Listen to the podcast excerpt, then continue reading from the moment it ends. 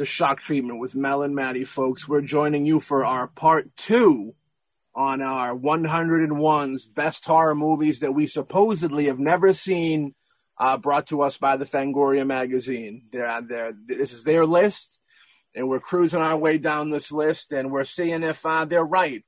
You know, they're not completely right because we've seen a good chunk of these movies, but we had a little wager within the, the zeitgeist that uh, if we haven't seen 20 of these films, we're going to let the list win. But if we have seen, uh, if we haven't seen less than 20, then we win.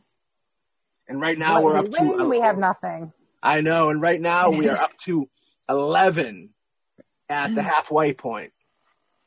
All right. Now, with that being said, we're going to move into our uh, our next film, uh, number 51, 1972, directorial debut by Wes Craven, the master of psychological horror.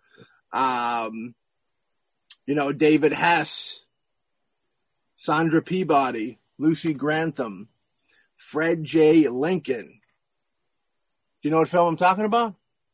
Last House on the Left? Last House on the Left. Very nice, very nice. Um, you've seen, I'm sure. I've definitely seen, and I even actually like the remakes on that one. Yeah, I uh, I've seen. I own this on two form DVD and Blu-ray. I did. I always wanted the VHS. It has a cool VHS, um, but that's not not something I've seen in the wild too often. Um, the remake is pretty good. I remember when I did the site TV pilot way back like ten years ago. We worked with Necro for anybody that knows Necro, he's like an underground rapper, uh, the godfather of uh, death rap, uh, like a metal mixed with underground hardcore rap. But uh, he he was in our pilot, and uh, I remember we talked about this at the time because right around the time the reboot came out, you know, he was uh, uh, is when we worked with him. So I remember him being a big fan, and he was the reason why I watched the reboot was actually because of him. So I guess I have that fun story to tell, so I told it. And I liked the reboot. The reboot was pretty good, like you said. But yeah, Yeah, and it had a good cast too. It did. Yeah, and Last House on the Left, the original is uh, an incredible film. You know, great horror film. I think that's right up there with, you know, hit the peak of his game, the height of his doing his thing. Yeah, I think that's one of those movies I I might have watched way too young. yeah, I agree with that. I've said that in interviews before. The Last House on the Left is one of those movies that I seen super young, where I didn't really know what was going on. And it's kind of I put it in the same category as like a Clockwork Orange, where, um, or even like a Serbian film, where like they're like, you know, if if if the wrong person watched it too many times, it would be a problem. Yeah, Like when they say the term dangerous films, like, oh, that's a dangerous film. I know that term's thrown around a lot nowadays, pretty much for marketing reasons. But I think films like this and, you know, Clockwork Orange and Serbian films and stuff, those are like dangerous uh, films. the last house on the left. Um, there was actually like another take on it. The movie was called Chaos. Okay. It's been banned in this country. Um, when Netflix first came out, and you know you could, had to actually get DVDs and send them back and forth. Yeah. I came across it on them. They they ended up having it. I don't remember what got me looking for it, but that bothered me. and I could see why it was banned because like there were some parts where I was sitting there watching it and I'm like this Really? and, yeah and and the the story is actually told from the perspective of the guys that were trying to kill these girls. Really? Yeah, it was, it was from his, yeah, it was told from his point of view. I've got a foreign movie called Angst, which is supposed to be ridiculously crazy, but I've, I haven't watched it yet. I picked up the Blu-ray out of out of blind buy because it, it looked like something that would be, uh, Interesting. yeah, I think Gaspar uh, No there, whatever his name is, the dude that did like Climax and you know he's done a bunch of weird Into the Void or Enter the Void, done a lot of weird trippy movies. I think he did it. No, he didn't did it. He he was raving about it. That's where that's where I heard about it. Um, but yeah, classic. Next up, 1973's The Legend of Hell House, starring Roddy McDowall. You know, he's a physicist and his wife and two mediums are hired to investigate uh, the Belasco house, where 27 guests had inexplic- inexplicably died in 1972. uh, along with most of the team of a paranormal investigators that was sent in the early 1950s. Yeah, this is a creepy flick. I remember seeing this when I was younger. I haven't watched this in a long time, but I did. Honest Engine, I have seen this film. Have Yeah. you seen it? I have seen it. Like a lot of the, a lot of the older horror movies from like the seventies and whatnot. You know, I watched way too young. Yeah.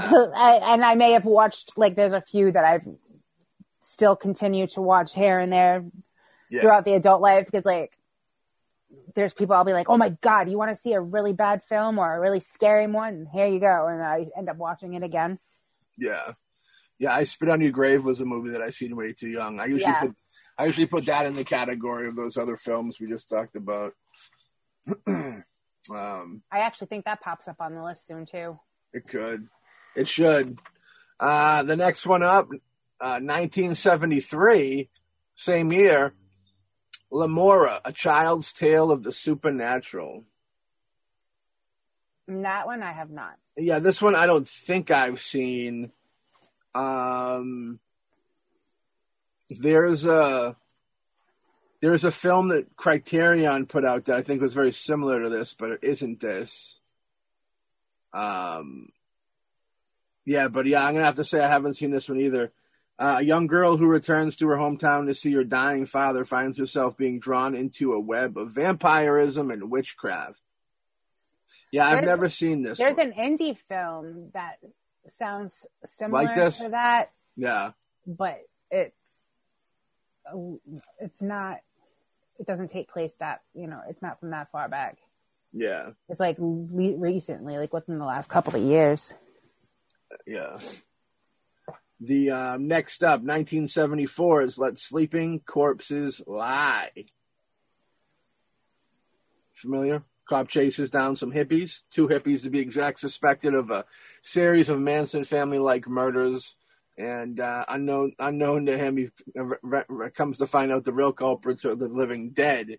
Brought to you, uh, brought brought on by Brought the to you by George Romero. brought on you by yeah, George Romero. Um, yeah, this was I, I have this film. I got this. Uh, this is on uh, who put this out? I want to say maybe Anchor Bay might have had their hand on this at one point. Maybe uh, I could be That wrong. sounds like sounds. or like maybe a Blue Underground situation. I want to say Anchor Bay like put this out going back way you know going way back. Um, maybe it was Blue Underground. It was one of it. It was either Anchor Bay or, or Blue Underground. I think it was Anchor Bay though. But um, yeah, I remember this being a fun movie. Um, campy, you know what I mean. A lot of the zombie movies of the, when when they knew they couldn't quite really pull really pull through with the horror, they they, they quickly moved into camp Yep. um, for whatever reason, it's a very, it's a very campy, uh, campy genre. There's a lot of comp in it. So you didn't see that one. I haven't seen this one. Uh, Luckily, I got that one. Um, So you saved us. I saved us on that one, but I don't know if I'm going to be able to save us on the next one, which is unfortunate. So we'll see. And that next one is 1971. Let's scare Jessica to death. I have seen this one. Oh, very good. I know that it's a, a big. I know that uh, it's it's lo- beloved film. Um, I've and I've heard about it for sure. I've just never seen it, so I'm glad you've seen it. Yeah, it, uh, it bothered me. it It was it's it, It, a recently uh, institutionalized woman has a bizarre, bizarre experiences after moving into a supposedly haunted country farmhouse. In fear she may be losing her sanity once again. I yep. could see that being a good plot for yeah, some, some Yeah. wild shit, hallucinations and all that. type. Oh yeah. I believe it.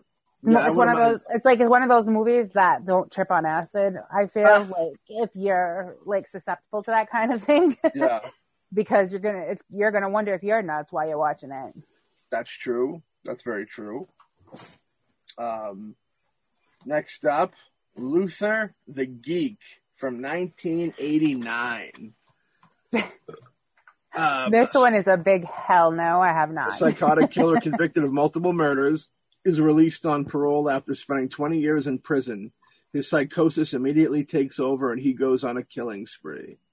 I can say that I have seen this and I must I must thank the fine people of Troma because the only reason why I own this film is because Troma put it out, and when I bought this many many moons something ago else? on VHS, it was I was just buying anything Troma put out. Um, there's been a few companies throughout my day of being a fan that I was ridiculously loyal to.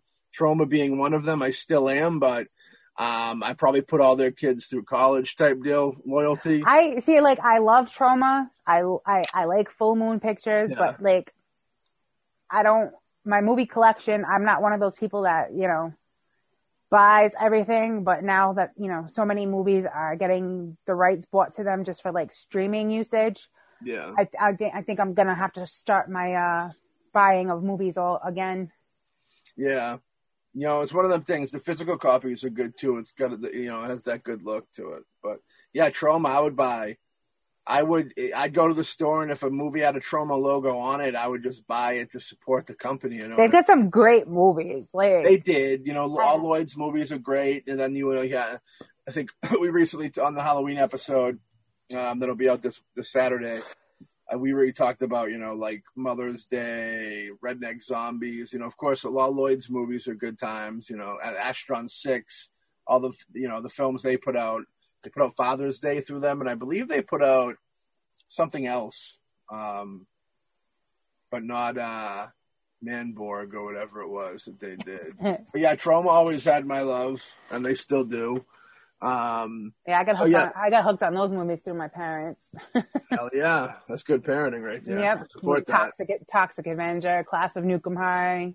All these movies, if my mother found, she'd throw in the trash when I was a kid. she was not. She was not down with any of this. And here I was, my parents were the ones watching them with me. Hell yeah.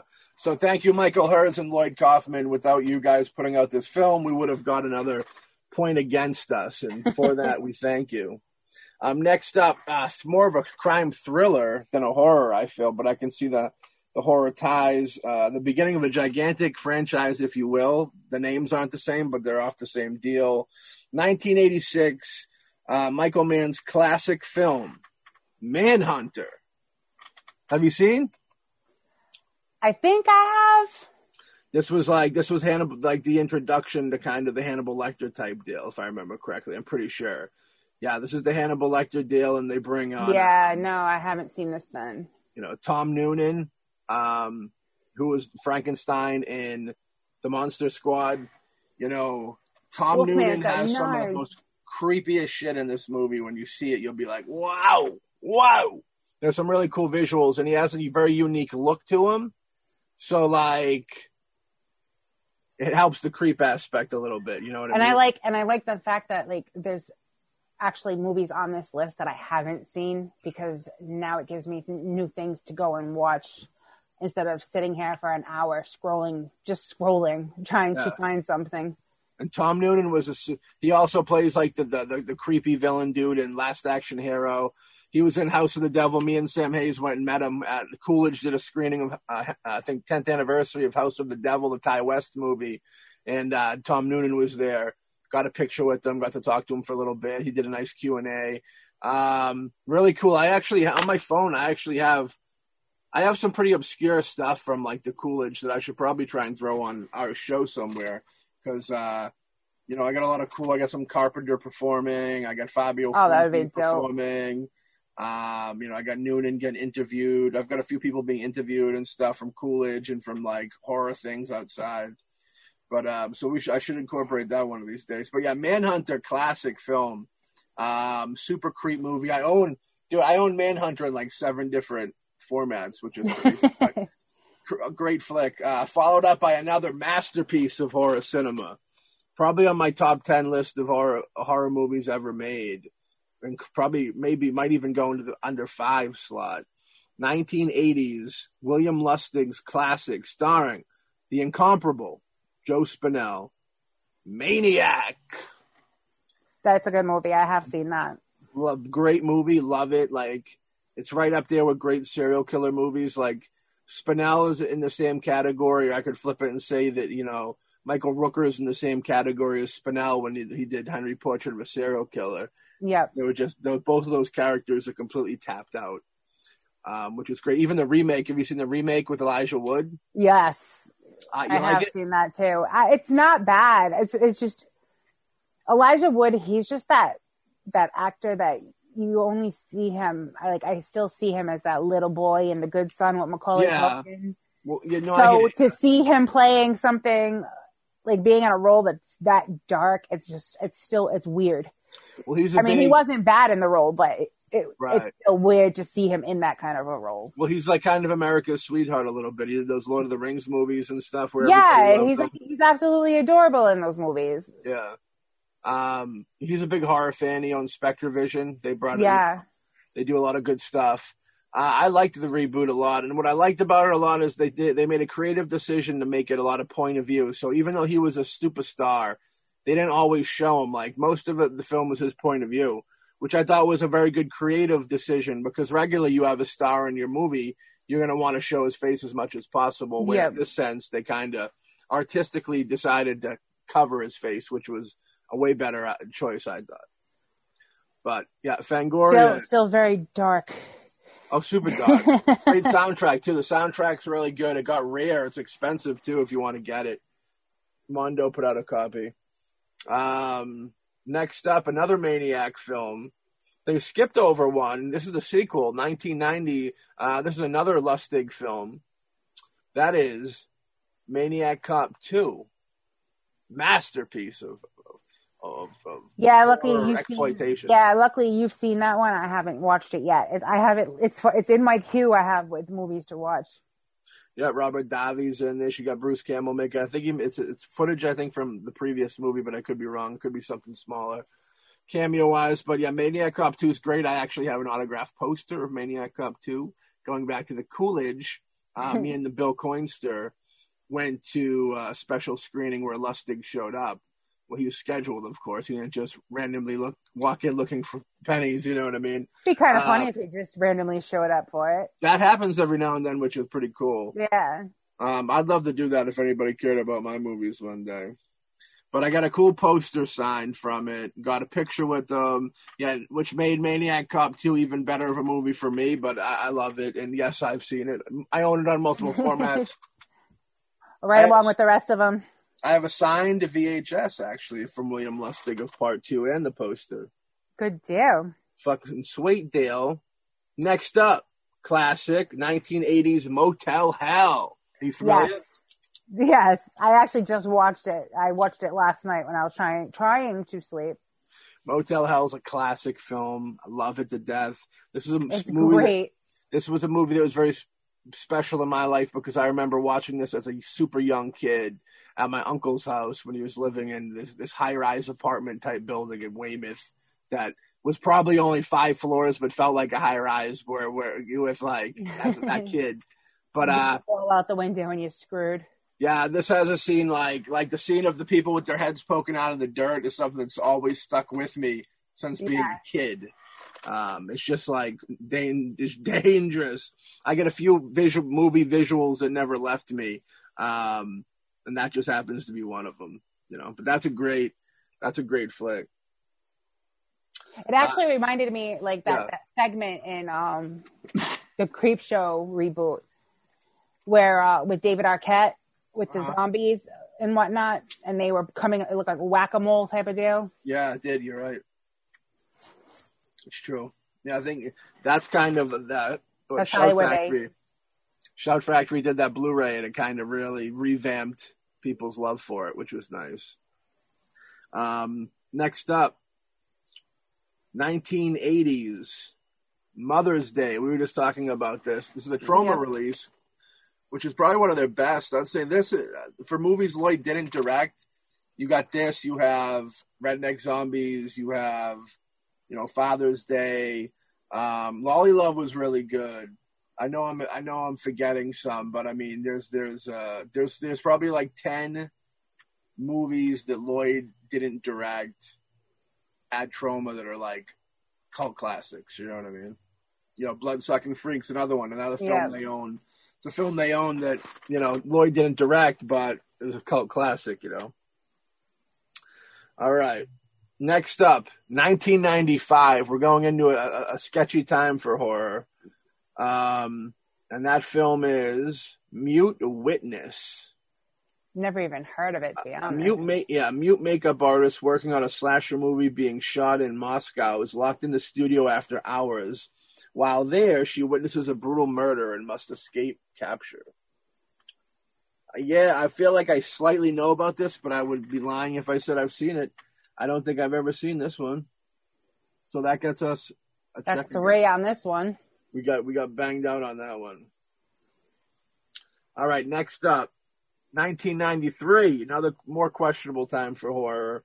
Um, I believe this is uh, Lovecraftian, and we're talking the Necronomicon Book of the Dead. Ugh. It's been a long time since I've seen it, but I have seen it. You win because I have it, and I'm glad that you've seen it because I thought we were taking a hit. It looks kind of really bad. Was it bad or was it? It was it, entertaining but bad. Lovecraft- like train train wreck. You should look away, but you just can't.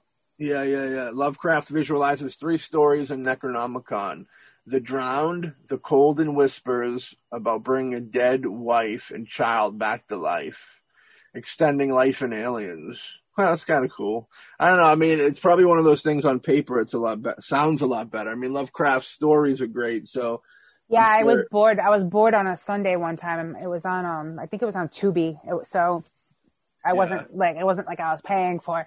Ooh, excuse me. And Yeah. it, you know, the commercials kind of broke it up a little bit. So it, uh, yeah, I can see. All right, next up, 1997 Stephen King film, very kind of underrated Stephen King film. It, it look it's made for TV, I believe.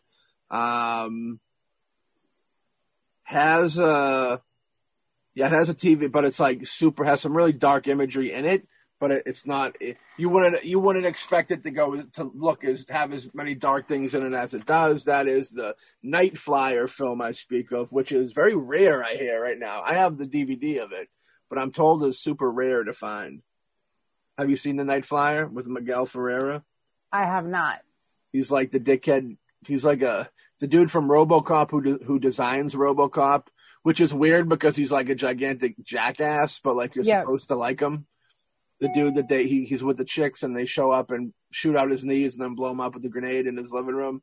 I think I need to see it though. That dude. oh, well, although that's from RoboCop, but yeah, oh, I Night- was gonna say, but yeah, I was like, they took the scene right out of it. Night Flyers, uh, Night Flyer is good because the thing looks really creepy. It has a weird room. It's like a vampire story, but it's like a little get, get its own take on it a little bit. Um, he, he seems a lot more violent than your regular Dracul. Um, and I know that the final scene is a really cool visual where he's almost in like I don't want to give away too much because you haven't seen it, but let's just say that it gets like super fucking crazy, super quick. super, um, super memorable. Yeah, it's psycho. It's a psychological deal too, so it's like it, it was it was nicely done. But yeah, definitely check that out. Next up, I know this is a film that you you've seen and you love, and I've seen and love too. 1984. Our our pal Kelli Maroney is in this film, also with you know Catherine Mary Stewart, Robert Beltran, Sharon Farrell, directed by Thom Eberhardt, your boy, your boy Thom Eberhardt. You remember him? no. He also directed films such as Honey, I Blew Up the Kid. You know what I mean? Ah, yes, yes, yes. Without a clue. Honey, with our pal Ed Naha uh, was in the building with Tom. It sounds like. But uh, yes, the the great the, the great Night of the Comet. I just actually recently watched this like a week or so ago. It's been one of my 31 days of, of uh, Halloween movies. Great film. Another film that got rare for a little bit, and then like the the Blu-ray kind of resurfaced it and gave it the good hook. yeah, because she's film. been they like she was promoting Kelly was promoting like the line of clothes and posters and stuff that came out with the anniversary release of it. Yeah, we got to get her back on the well, get her on the show. We last time was she was a what ScareCon. She was a sweetheart. Yeah, she uh she had a the, when we were trying to get her on the last time, she had a, a scheduling conflict because she had to be back in LA, so she wasn't going to get back in time to do the show. Yeah. But next time for sure. And uh maybe you'll catch her on the shock treatment soon. Next up. Next up. 1986. Oh, one of my favorite one of my favorite films of all time. Mad Mel. You know what I mean? I'm leaving dead silence for that anticipation. you know, starring somebody that you are in love with, and I, I was I was lucky enough to meet through you, Jason Lively. You know, this stars the great Tom Atkins, which is phenomenal in this role. Steve Marshall, Jill Whitlow. You know him, you love him. Night of the Creeps. Night of the Creeps. You know, Fred Dekker, baby. My good No. buddy Jason. Fred Dekker came to the world and he made Night of the Creeps, The Monster Squad, and I believe Ro- RoboCop three to bring RoboCop back into it. And uh, then he put it. Then he tipped his hat to society and said, "I bid I'm you out." farewell." yeah, Here's my legacy. I th- I wonder if RoboCop destroyed his career because those those first two flicks. I mean, they Night of the Creeps and The Monster Squad have life now. Yeah, they have they they both have cult followings. I- Night of the Creeps, I love. I love that movie. Probably another. Since I was a little kid, when that first came out, I've been in love with it, and I love the fact that you know there's two different endings. They got the villain from Mama's Family, like the dummy son. Yep. Uh, That great, great character. That movie, the Night of the Creeps, is just such a fucking great movie from the get go. Even like with the aliens in the beginning, like the little pudgy, like fucking alien things, like those Yep. are great. Well, that's why I like how there's two different endings with it. You know, there's one ending that has the aliens, and then You can, you can buy the the alien head on eBay for like fifteen hundred bucks. oh yeah, I'll buy that tomorrow. If I had fifteen hundred dollars just to burn and throw in a hole, I'd do it. But I, unfortunately, I only- was mad I didn't have like the eighty or ninety dollars when they released it with the Tom Atkins figure. yeah, yeah, I, I- I missed the boat on that one too. I don't know why. For whatever reason, I got caught sleeping on that one. It's unfortunate. But yeah, Night of the Creeps, classic. Um, Yeah. next up, 1999, from a filmmaker that had to flee the country because he liked to diddle children. oh starring. boy. Starring. Did you guess off the bat? Uh, uh, did you guess off the bat from that? Starring Johnny Depp and the great Frank Langella, the late late great Frank Langella. Um, you know, Roman Polanski is that director that I speculate. Um, but I actually enjoyed this film. The Ninth Gate, I think, is a fun movie. Yeah, I just who did I? I just watched that with somebody. We were having movie night. Yeah, it might have been him. It might have been prior. It's got a the plot to it's really cool. Johnny Depp's this like rare book collector guy that goes out to find this book for this rich guy that I believe the book somehow brings on the end of the world or gives him the power of the devil or something. Yeah, And um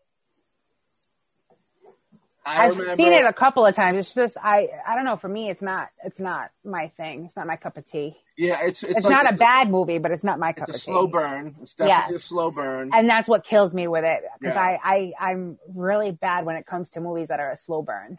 and it's not really horrific. You know, there's not really the only real horrific moment that I really think in there is um there's a part where a girl in a wheel, wheelchair gets like strangled and she like turns her her wheelchair turns her and her tongue's like hanging out of her mouth because she got strangled. There's that, and I think towards the end, like the end end, I think there's like some culty scenes that are creepily cool. You know, like that mm-hmm. creepy weird Yeah. red. Just not to just red not to go yeah, just not to go too crazy. in the sense of like Lord of Illusions, when all the all the cult shit in Lord of Illusions is spot on in madness, and every time I fucking watch that movie, I always go, "Damn, he really hit this right on the head." But Clive Barker is like the master of that stuff. So luckily, we've seen the Ninth Gate. All right, next up, 1986. Now, this is a unfortunately this is a film that I'm gonna have to say I've never seen but I know it recent when they it came out on Blu-ray after a long time. That's Nomads. And I know that yeah, the artwork is very the artwork stands out incredibly uh, strong to me. You know, John McTiernan directed it from you know Henry Portrait of a Serial Killer, and did he get did he eventually do fucking Die Hard or something crazy? McTiernan did like some crazy shit if I remember correctly. Yeah, that's what it was. He did uh, Die Hard and Predator and shit and Rollerball. Um, I don't think he did. No, he never did. I was wrong when I said that he did. Uh, he did um, Henry Portrait He did those other movies. He also, I think, he also did some time. he just did some jail time for like, um, which you got to give him credit because I think he he didn't rat somebody out. He like Right. he was like on the on like they had him under oath and he like refused to give somebody up, so they sent him to jail over it. And if that's the case, kudos because uh, unless that person was raping kids or something. But yeah, I which think is it- never a good thing. yeah, unless that was the case, I, I I don't I can't speculate what it was, but I feel it was just him helping out a buddy. Um, and if it, I guess if it was under reasonable, if it was under like good circumstances, I applaud it. If it's under, you know, devil shit, demon shit like hurting a kid, then I can't applaud that. Yeah, I can't, I can't back it on that one. Yeah, but I remember he went to jail for a couple of years over uh, lying on the stand or whatever it is, or if you, whatever the fuck he did. Um, but no, I've never seen it, so we're gonna put him back in prison for that. All right, next up. Ooh, this one scares me too because I don't know if I've conquered this one. 1997's Open Your Eyes. It's more of a drama mystery, so fuck them. I I, I haven't seen it. Have you seen it? I sure haven't. fuck them. It's a drama mystery. There's no horror in that fucking t- in, in nope, it shouldn't lineup. even it shouldn't even be on this list. So we're not we're, we're we're not nobody gets the credit for that. Fuck that. We're getting we're getting down to the we're getting down to the nitty gritty here, folks. We can't be fucking around. All right. Next up, 1987 masterpiece, probably the second best film from Dario Argento, and that's Opera. Have Have you seen Opera? I think I have. If I have it, it, it's one of those ones I probably watched when it first came out, and I haven't seen it since. Yeah, this is a um. Well, no, now in 1987 it came out. Yeah, well, I would have been already ten years old. So, Oh, your parents were cool about horror movies too. oh God, yeah, my parents were, were watching horror movies with me. As like, as soon as I asked them to watch one with them, they were like, okay, that's like figuring. that's- Yeah, they could. Well, they figured I'd watch one, be scared, and not ever want Right. to watch them again. And lucky for them, yeah, I became. I loved them. It's like I like the yin yang of how you you were you were showered in horror and I wasn't allowed to see any. Uh, But the funny thing is, is like even though I was allowed to watch all these movies, I either like I remember some of them, but I just don't know. Like I was, Yeah. like, you know more about like directors and whatnot than I do. It, yeah. Even though I've even though I've seen a lot of these movies, it's like I wouldn't be able to tell you who the hell made it, and yeah. I'm lucky if I remember who's in it. Yeah, I mean, you know, and in all credit to you, Mike, I after becoming a after realizing that it was kind of like what I was going to do, I started studying it more. Where like I I knew about my f- people that I liked, but then I started just learning about everybody that I could, their careers, you know, why things didn't work out for them, why they did work out for them, and all that such. Yeah, so Uh, you know what you know by trial and error who not Yeah. to. Well, know. I know my own issues. Yeah, maybe someday someone will talk about uh, Alexander Hawk. Next up, I talk about them every day. Next up, 1972's The Other. Woo! a series of gruesome accidents plague a small American farming community in the summer of 1935, encircling two identical twin brothers and their family. That sounds familiar, but I don't think it was that. It might have been like a similar type of movie Yeah, because it sounds familiar. yeah. Unfortunately, I've never seen this film. Yeah, I've never seen that one. Not not that version, anyway. Yeah, that's a mark against us, unfortunately. Um, and coming up into the next film from 1988, we have Paper House. Yeah, I've never even heard of it, so I'm not even going to beat around the bush on that. Yeah, but it, I will say that it, it it says drama, fantasy. Okay, Why is it on this list then? so we're not giving them fucking credit. We're nobody's getting a point for that. Like I said, we're catching them on their, in their loopholes because uh, this is best horror movies, and if they don't consider it a horror movie, neither do we. We pull it off the list. Yep, I stand with that. We That's might our have to go- story, and we're sticking to it. we might have to go back to the beginning of the list and see what movies we lost out to and see if they even have horror in their thing. And if not, we're fucking pulling that. So, next up, Pin from 1988. Isolated by estranged parents, Leon finds solace as an imaginary friend, which happens to be an anatomy doll from his father's doctor's office. Unfortunately, the doll begins to take over Leon's life and his sister's life as well. I have seen this film. Have you? Because I have not. Yeah, this was an interesting movie. It wasn't that bad actually. I remember it being somewhat decent. It kind of sounds a little lame, but it was more of like a psychological deal. It sounds like a a, a darker version of like Child's Play, or you know, like Robert yeah, but the it's Doll. like yeah, yeah. well, I mean, Robert the Doll is the premise for Chucky, anyways, but it that sounds more like that. Yeah, it's in there. It's a, it's a, it's a psychological horror type deal. You know, rides the line. I almost put it like in a magic category, like a magic or like a Yeah, that was uh, like the game is almost like a thriller horror type deal. yeah. I don't know why the movies, any kind of movie with dolls in it, is tends to be kind of creepy. Yeah. All right. Next up, 1987. Renny Harlin. You know, he's I did uh, Nightmare on Elm Street four, I think it was, and you know, uh, The Long Kiss Goodnight. A lot of good movies under his belt. Uh, Die Hard two, which wasn't probably the, my least favorite in the Die Hard franchise, but wow, I'm those bad. I've some only of those seen, later ones are pretty bad. I've only seen like the later ones. I've never really sat and watched like even the original Die Hard all the way through. That's that, that's that's a tragic thing to say. That's tragic. I, feel bad for you. You, you. you- You're losing out. You're Christmas is coming. It's a great Christmas movie. You should definitely Well, watch I, yeah, no, I know. Everybody says everybody says that too, and but I, it's like I haven't sat and watched the whole thing from beginning to end. I've seen like bits and pieces. Like I've Yeah. seen epic moments where you know Hans Gruber like jumps and whatnot, but like I've never sat and watched the whole thing beginning to end in one show in one sitting. Yeah. Yeah.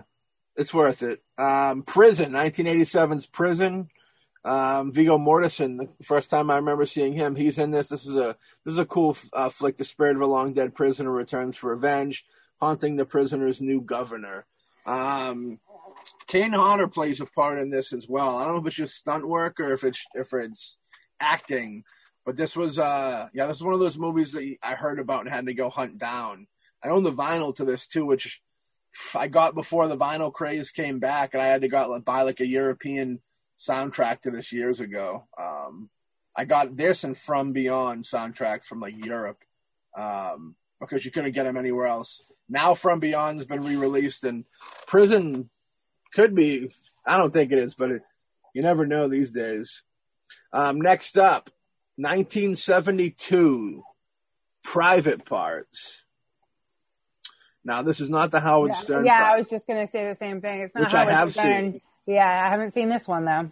Nah, this is more of a comedic one. Paul Mar- Bartel did it, who did like um, fucking what do you call it? Uh, eating Raoul and um, eat, eat, he did something else too. But eating Raoul was him, and I've seen this movie, and it's along those lines. Like um, you know, Paul Bartel, he's a, he's I believe he was originally a comedian who like started making movies. So they have that weird zany, almost Richard Elfman, John Watery, probably more towards Richard Elfman zaniness, um, like that type deal. You know what I mean? Yeah, Um, but yeah, I have seen it. It's uh, I mean, it's a fun watch, but it's nothing like I wouldn't say you know go out and spend a lot of money on it or anything. If you can find it for free, watch it. All right, next up, woo! This is a film that I actually I had to uh, I had to correct Jamie Madrox of the Twisted Group on this one. Oh boy. Oh yeah. So anybody out there, any uh, twisted folks, I upset your boy. But uh, yeah, he did. He, he was calling him Stan Wilson. Stan Wilson directed this. When it was not Stan Wilson, it was Stan Winston, the great makeup effects designer. I, I mean, I can see how you know he could have made that mistake. The names I could too, close. but But maybe if you were drunk. Stan Winston's done an incredible body of work. When you really the effects wise alone, I think the only things he ever directed was Pumpkinhead, maybe something else. Pumpkinhead's the film, which you've seen, oh God, um, yeah, masterpiece of it, of its time. You know, love that movie. Lance Henriksen is great in it. We just recently watched this movie. I talked about watching this movie on mostly Ghostly of all shows. Yeah, this is this is one of those movies that I try to watch at least once a year, just because it is so great. And I because I actually own this on I, I have it on DVD, and I think my dad might have it even on VHS. creepy villain. super I, creepy I villain. need to, yeah, I need to add some uh, pumpkin head stuff to my collection. I don't have any pumpkin head stuff. I got a, I've got the McFarlane Pumpkinhead action figure they put out in the late '90s, out Yeah, of the 'cause I box, mean, but it's still dope- cool. Yeah, he's a dope character. He is. He's. You get that because the dude who created it was an effects artist, so he's probably been sitting on that art, you know, that design for like years. You know what Yep. I mean? That's Um, something he dreamt up in his, you know, worst nightmare. masterfully, you know, to making touches to it throughout the years, and eventually it came to a point where he was happy with it and probably said, "Hey, I want to make this movie," or he was approached and said, "Hey, you want to make a movie?" And then this came about. But yeah, Pumpkinhead, masterpiece, masterpiece. For Later sequels, not so much. Yeah, I think the first one's the only one I really like. I like the second one too a lot. Blood Wings. I actually enjoy Blood Wings a lot.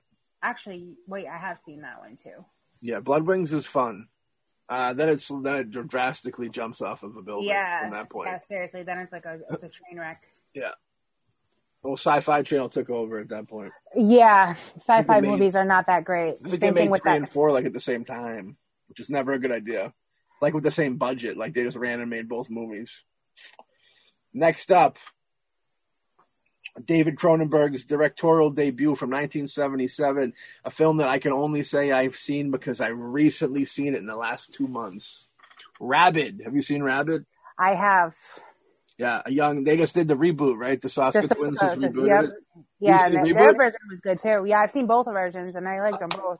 I, I, I, the, the Soska twins, I'm sleeping on a little bit. You know, um, I've never seen any of their movies. I, I definitely know about them and their deal. Yeah, the first the first movie I watched from them was Dead Hooker in a Trunk. Yeah, I heard Dave Maggot told me I shouldn't. I shouldn't waste my time with that. It's But- yeah, no, it was it was pretty bad, and it got but they got better. If, if you I wanna- bought. I bought American Mary. I purchased it. I love that movie. I haven't watched it yet, but I do yet. own it in my collection. Yeah. Yeah, I just watched it. It was it's streaming on like Tubi or something. So I watched it the other day with Justin, and he hadn't seen it. So he was like, "What the hell do you have me watching?" I'm like, "Oh, American Mary." He's like, "What the f- hell is this?" Yeah. like, it, I was like, "Just wait, it gets better." Yeah, I'll check it out eventually. I, like I said, I picked that up. Uh, FYE, my FYE went out of business, and I grabbed that for cheap money. But I'll eventually check it out. Yeah, it's a good one. It's definitely worth a watch. And then we have 1987 Rampage from William Friedkin. You know what I mean? Starring Michael Biehn from the Terminator films. Yeah, I haven't seen this one. I have seen this one um, a long, long time ago. Um, and I know, but I know that I've watched it, and I watched it because Friedkin made it. I know that because I love Friedkin. So I have seen it, um, and I'm noticing that it's no, it's it's even even though I have seen it, it's listed as a drama thriller. So right there, Off the list. we take we take the cake. I won't even give us double points. You know what I mean? Yep. Uh, I'll be nice. Okay, next up. Next up is uh, a 1999 film that isn't a horror movie either, or at least not, you know, categorized. Oh, actually, it is. My bad. Um, and I have seen it. Ravenous. Have you Have you seen Ravenous? No, I don't think so. starring Guy Pearce, Da- uh, boy David Arquette's in there. I think it's a either Jeremy Davies or Robert Carlyle. Um, one of them is like from Train, like the wild one from Trainspotting. Yeah, Remember- no, I haven't seen this then, but I don't know you're Uh, talking about. He's a cool actor. I'd love to work with him. Actually, I bet he's a super cool dude. He reminds me of uh, Brandon fucking DeSimilio, whatever his name is, from the Bam Margera gang.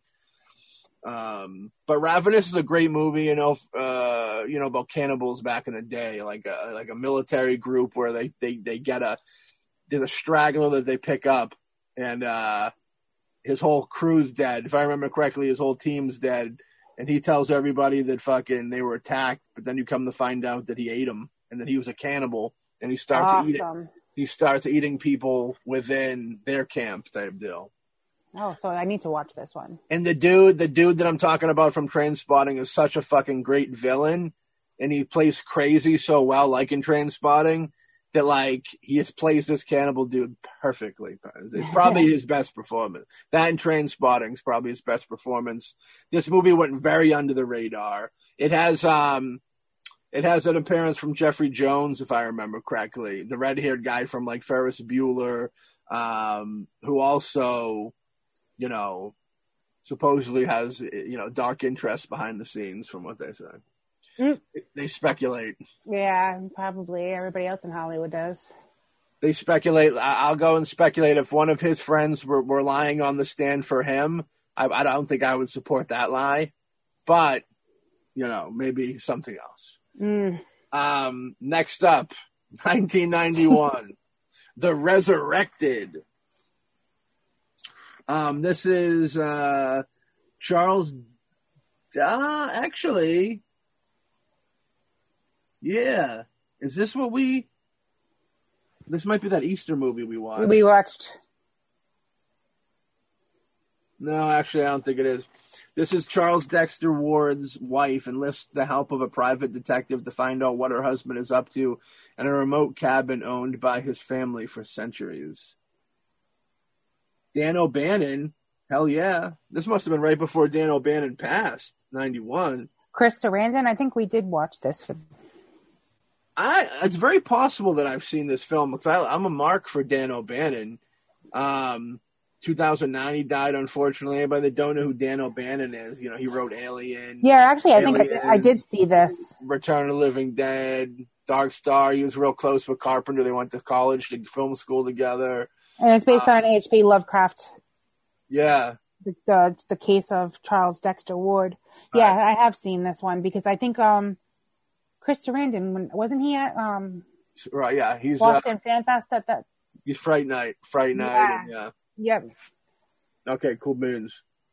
Yeah, Dan O'Bannon's great. Rest in peace, Dan O'Bannon, man. He died before his time. He had his hand in Return of the Living Dead. He wrote, even directed Return of the Living Dead. Like he, he has, uh, he had his hands on some big shit. Like he, if he lived and was still around today, he'd be somebody would be showing respect to, like we do the bigger people. You know what I mean? Yeah, like the Maybe. with the George Romero's and yeah, maybe not as big as George Romero, but like Joe Dante. Not to take anything from Joe Dante. I love Joe Dante, but I feel like there's different brackets to that super duper uh, influence. But Dante's the shit. The Burbs is one of my favorite movies of all time.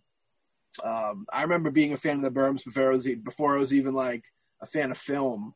Like when you're it's when you're growing up, just those movies you like being a fan of them, and then you you know you fall fall into being a fan of a lot more films as you dive deeper into it. But I remember as a kid loving the Burbs. You know what I mean? Dante. Yeah, because it was Gremlins, scary without being scary. Yeah, and Gremlins like Dante is untouchable as well. But yeah, I'd put Dan O'Bannon. Yeah. I'd put in that category too if he was still kicking. Um, unfortunately, they don't. He's not getting. You know, they should talk about him more. Next up, 1989, Alejandro Jodorowsky's Santa Sangre. All right. This is a beautifully done art house masterpiece of a film. Says it's horror, but I don't really. It's more of a thriller, but I, it says it. Uh, love this film. You know, former circus artist escapes from a mental hospital to rejoin his armless mother, the leader of a strange religious cult. And I love cult films. And is forced to enact uh, brutal murders in her name as he becomes her arms. Oh. Um, that sounds good. I haven't because I haven't seen this, so this Axel, is definitely going to be on my list to watch. Uh, Axel Jodorowsky, Guy Stockwell's in it. Uh, another, some more of his kids are in there. I believe his one of his kids was killed after making or right before this movie came out. Who plays the pimp in the movie? Um, fun fact: Sabrina Dennison, who plays Alma in this, was actually in Insomniac, the boombastic Matthew Fisher vehicle. Nice. and uh, she's a very friend of well, she's a friend of the Boombastic group. Um, we'd have her on the show. She she is deaf, which is nothing wrong with that, of course, but it does make things a little more difficult for shows like this. You know what I mean? Yeah, you kind of need a um, later and all sweetest, that. Sweetest, greatest lady in the world. I love her to death. She's such a sweetheart. Um, but uh, I want to put her in that doc. That doc we talked about. I want to put her in that with an interpreter. Oh, that'd be friggin' amazing but Santa Sangre, devastating movie. Um, I made one. I, I stumbled into Alejandro Jodorowsky way later in life. I got a box set with like El Topo, The Holy Mountain, um, a short film he did, and then he did. There was a film that he his first film caused riots, and he's from he's from um, Chile, I believe, and he caused like riots in the theaters. Um, his movies are real trippy and stuff. But yeah, I stumbled into that way later in life it's fun. I I I I, I remember get picking Severin Films. I always give them credit for releasing Santa Sangria on Blu-ray in a beautiful edition. I remember I watched that. Uh, I watched the the bonus features. I devour all bonus features, and they had this interview with this actress that played Alma in it. And I was like, oh, you know, cool, cool, cool. And then I want to say like a month later, I was on the set of a film I was a producer on called House Across the Street, the bigger one with Eric Roberts and all them, and Courtney Gaines and stuff, Alex Rocco, Ethan Embry, boom, Jessica Sonneborn, fun. Probably the biggest film I've done. So um, the director was also deaf, and Sabrina made a visit to the set because it, their community is pretty strong. And I met her, and I remember on set, like I, she looked a little familiar, but I figured, you know, just a community person, you know what I mean? You meet a lot yeah. of people. And I remember her husband came over, and she was like, "Oh, she was in a movie too."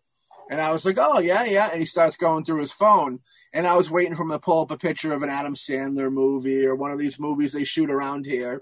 And he pulled up the poster for Santa Sangria. And I was like, no fucking way. Because then it clicked in my head and I was like, she's the girl I was watching do that interview, like in the bonus features. So I was like, holy shit. Uh, big deal. And that's where our love, big love affair started from that point. But she's the best. So that's my nice Santa Sangria story. Next up, you'll meet her soon. Next up, awesome. 1995's Screamers, woo, with RoboCop himself. Yep, Peter like Weller. This, um, this film I've seen.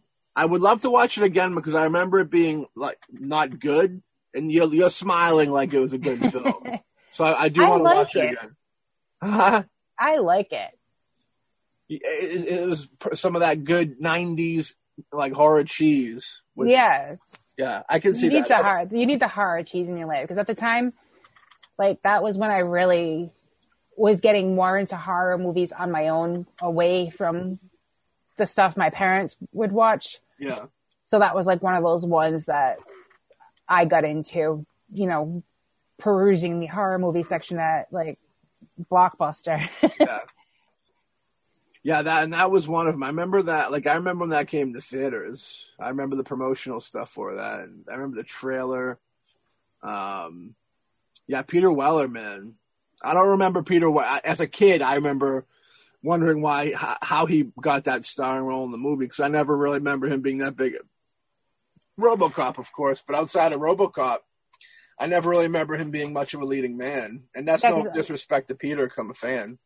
Well, good. Well, didn't he had a lot of issues after making the RoboCop movies, anyways, from being in that suit. So I don't think he was in too much more after that. Like physical issues. Yeah, I get like. That makes sense. I think yeah, that, that, sounds familiar. It was like but... heavy. I I I could I, I want to say that he ended up with like some kind of like serious back issues from that costume. Yeah, I can see something, that. Or something something happened. I I remember hearing something about him happening on that set, and something to do with the costume. Mm. I believe it because it, back in the, I think they made that in like 87 to 8 or 88, 89, something like that. And yep.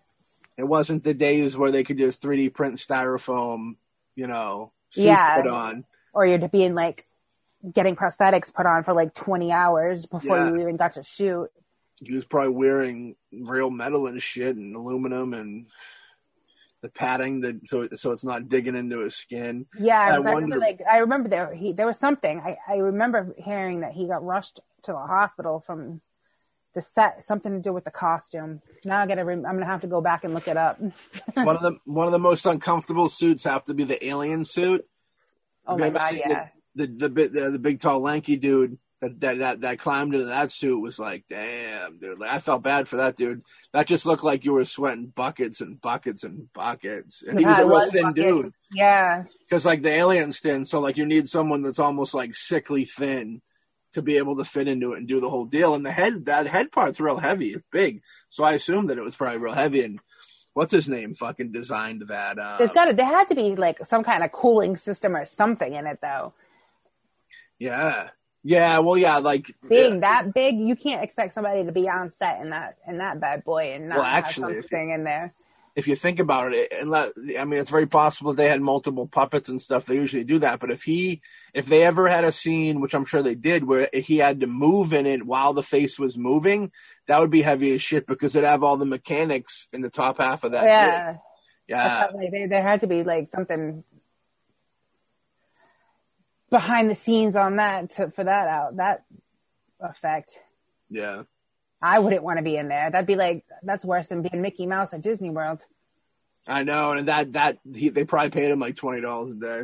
He probably made like nothing to do that. Right? unfortunately. Um, next up, 1982's The Sender. Uh, the film's about a disturbed telepathic man and uh, how he's unable to control his ability to transmit his dreams and visions into the minds of the people around him or even influence reality. Female therapist tries to help him, but his mother gets in the way. I have That's not seen no. this film. I would watch this movie. I would. It sounds interesting. I definitely would watch that movie. I unfortunately I never have. It's probably it is. It's on. We can get on Amazon Prime right now for three bucks, but I'm not going to because we lost a fucking point to that movie. So Yeah. fuck that movie, dude. That's all I gotta say. Fuck that movie. All right, next up, Session Nine Yes, that I have seen. from 2001, the year of 9/11. Tensions rise within an asbestos cleaning crew uh, as they work in an abandoned mental hospital with horrific past that seems to be coming back. Now, this was based out of Massachusetts or close. I remember I this is somewhat. Of, I think it was somewhat of a local movie. Yeah, 'cause I know I've seen it. That was like when Netflix first started like streaming. Yeah, Brad saw it. Directed by a Brad Anderson. Um, I know, yeah, David Caruso was the star of it. Anybody who hasn't, spoiler alert, it's all the psychological mind fuck the whole movie. Um, but it's fun. It's a good watch. Yeah, it's not. It's not a bad movie at all. My cousin first turned me. My cousin Carlos Baranzo first turned me on to this film. Um, and through without him, I will never see it. So thanks, Carlos. um, next up, 1998's Shadow Builder. Woo! Um, a demon is summoned to take the soul of a young boy who has the potential to become a saint. Are we talking about our buddy Saint? Uh, by doing this, he will open a doorway to hell and destroy the world. That's Saint's whole objective to destroy the world. This actually stars our buddy Michael Rooker. Interesting. Yeah, no, this is not one I've seen though. Yeah, I've never seen this one either. I'm gonna have to give us a good old big old check against us for that. Well, at least this one they earned. Yeah, they got us on that, and I'd watch that. That those movies with demons always creep me out more than your typical regular films. Next up, 1972 classic Sisters from director Brian De Palma, starring Margot Kidder, Jennifer Salt. You know what I mean? As sisters. Um, it's just a psycho movie. You know what I mean? It's one of those cool psychological crazy movies. This is one of De Palma's, you know, creme de la creme, as they'll say, um, of, of tension. You know, they're building him off to be kind of like a, a new age Hitchcock and such with tension in the way that he shoot things. Um, and Sisters kind of fits into the mold of that. He's like a Hitchcock meets Roman Polanski type deal, style wise. You know what I mean? Yeah, well, hopefully you saw it because I haven't. I have seen it. I and I own it. I own this on a glorious Criterion Collection, old Criterion Collection DVD, like the first batch of Criterions that came out. Uh, good film. Brian De Palma's. Uh, I'd almost call him underrated, but he's he's not. People appreciate him so. Yeah, and he's a great director. You don't really see him doing too much theatrically in a big release much anymore. Um, a great documentary came out about De Palma called De Palma like two years ago. It's on Amazon, I think. If anybody wants to likes documentaries on filmmakers, it's a good watch. Next up, from 1987, starring our boy Terry O'Quinn, directed by Joseph Ruben, The Stepfather. I just actually just watched that. this is a good flick. I enjoy this film. I have the first three. There are three on VHS. Yeah, I haven't. I haven't. I only watched the first one. I the other two. I forgot which. I think Part two- on. Part part two is good. It has the late Jonathan Brandis in it, which Oh, uh, yeah, makes he- it makes me like it more than the first one because I was a Brandis mark back in the day. I was a big fan, Yeah, it's sad that he died so young. and how he died. Yeah. Um, next up, from 1999, another 99 film, a movie that I somehow went to the store and bought blindly and enjoyed, um, starring Kevin Bacon, directed by David Koepp. After being hypnotized by his sister-in-law, a man begins seeing haunted. I know you've seen this haunted visions of a girl's ghost, and a mystery begins to unfold around him. Stir of Echoes. Yep. There was a sequel to this too, I, right? Yeah, the sequel wasn't good though. I believe that. I was surprised that this one was any good. I remember this. I actually. I, I think I actually saw this at the, in the theater. I think I might have either. I think I might even have owned a poster for this at one point that I got. Yeah, I remember going to see this. That was one of those movies that I went like. There used to be like this two dollar movie theater, and like me and my cousins would go once a week and see a movie. And I think that was one of the ones we went to see. Yeah, yeah. I um, yeah. That and it's a good. It was good. I remember it actually being pretty good because in '99 you weren't getting too much good horror movies.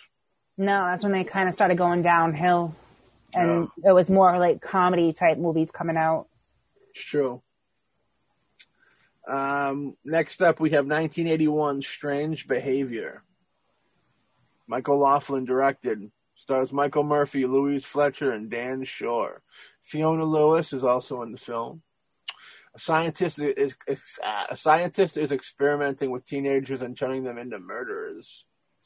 I feel like I've seen this movie. Yeah, me too. It sounds very familiar. The cover don't look familiar, but it could have a different cover from when I've seen it. But I feel like I've seen this film. It's on Prime now for free. Um, I feel like I have. Let me see what we It, it it does. It really does sound familiar.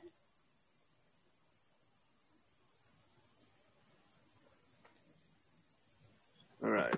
Well, if we both think it's familiar, then I'm gonna I'm gonna give. I think to we us. win. All right, I'm gonna give it to us on that one. That'll be our one like Grace Grace like uh what do they call that And uh there there's a there's a name a bogey that was our bogey Yeah. turn. Um all right 1982 90 we're in the we're in the hall the the last 10 movies last 10 movies we are up to 1 2 3 4 5 6 7 8 9 10 11 12 13 14 15 16 we're up to 16 with 10 more movies left. I mean, that's not really bad though when you take into consideration there's 100 movies on this list and there's only 16 so far that we haven't seen. we have the opportunity to miss out on four more movies, folks.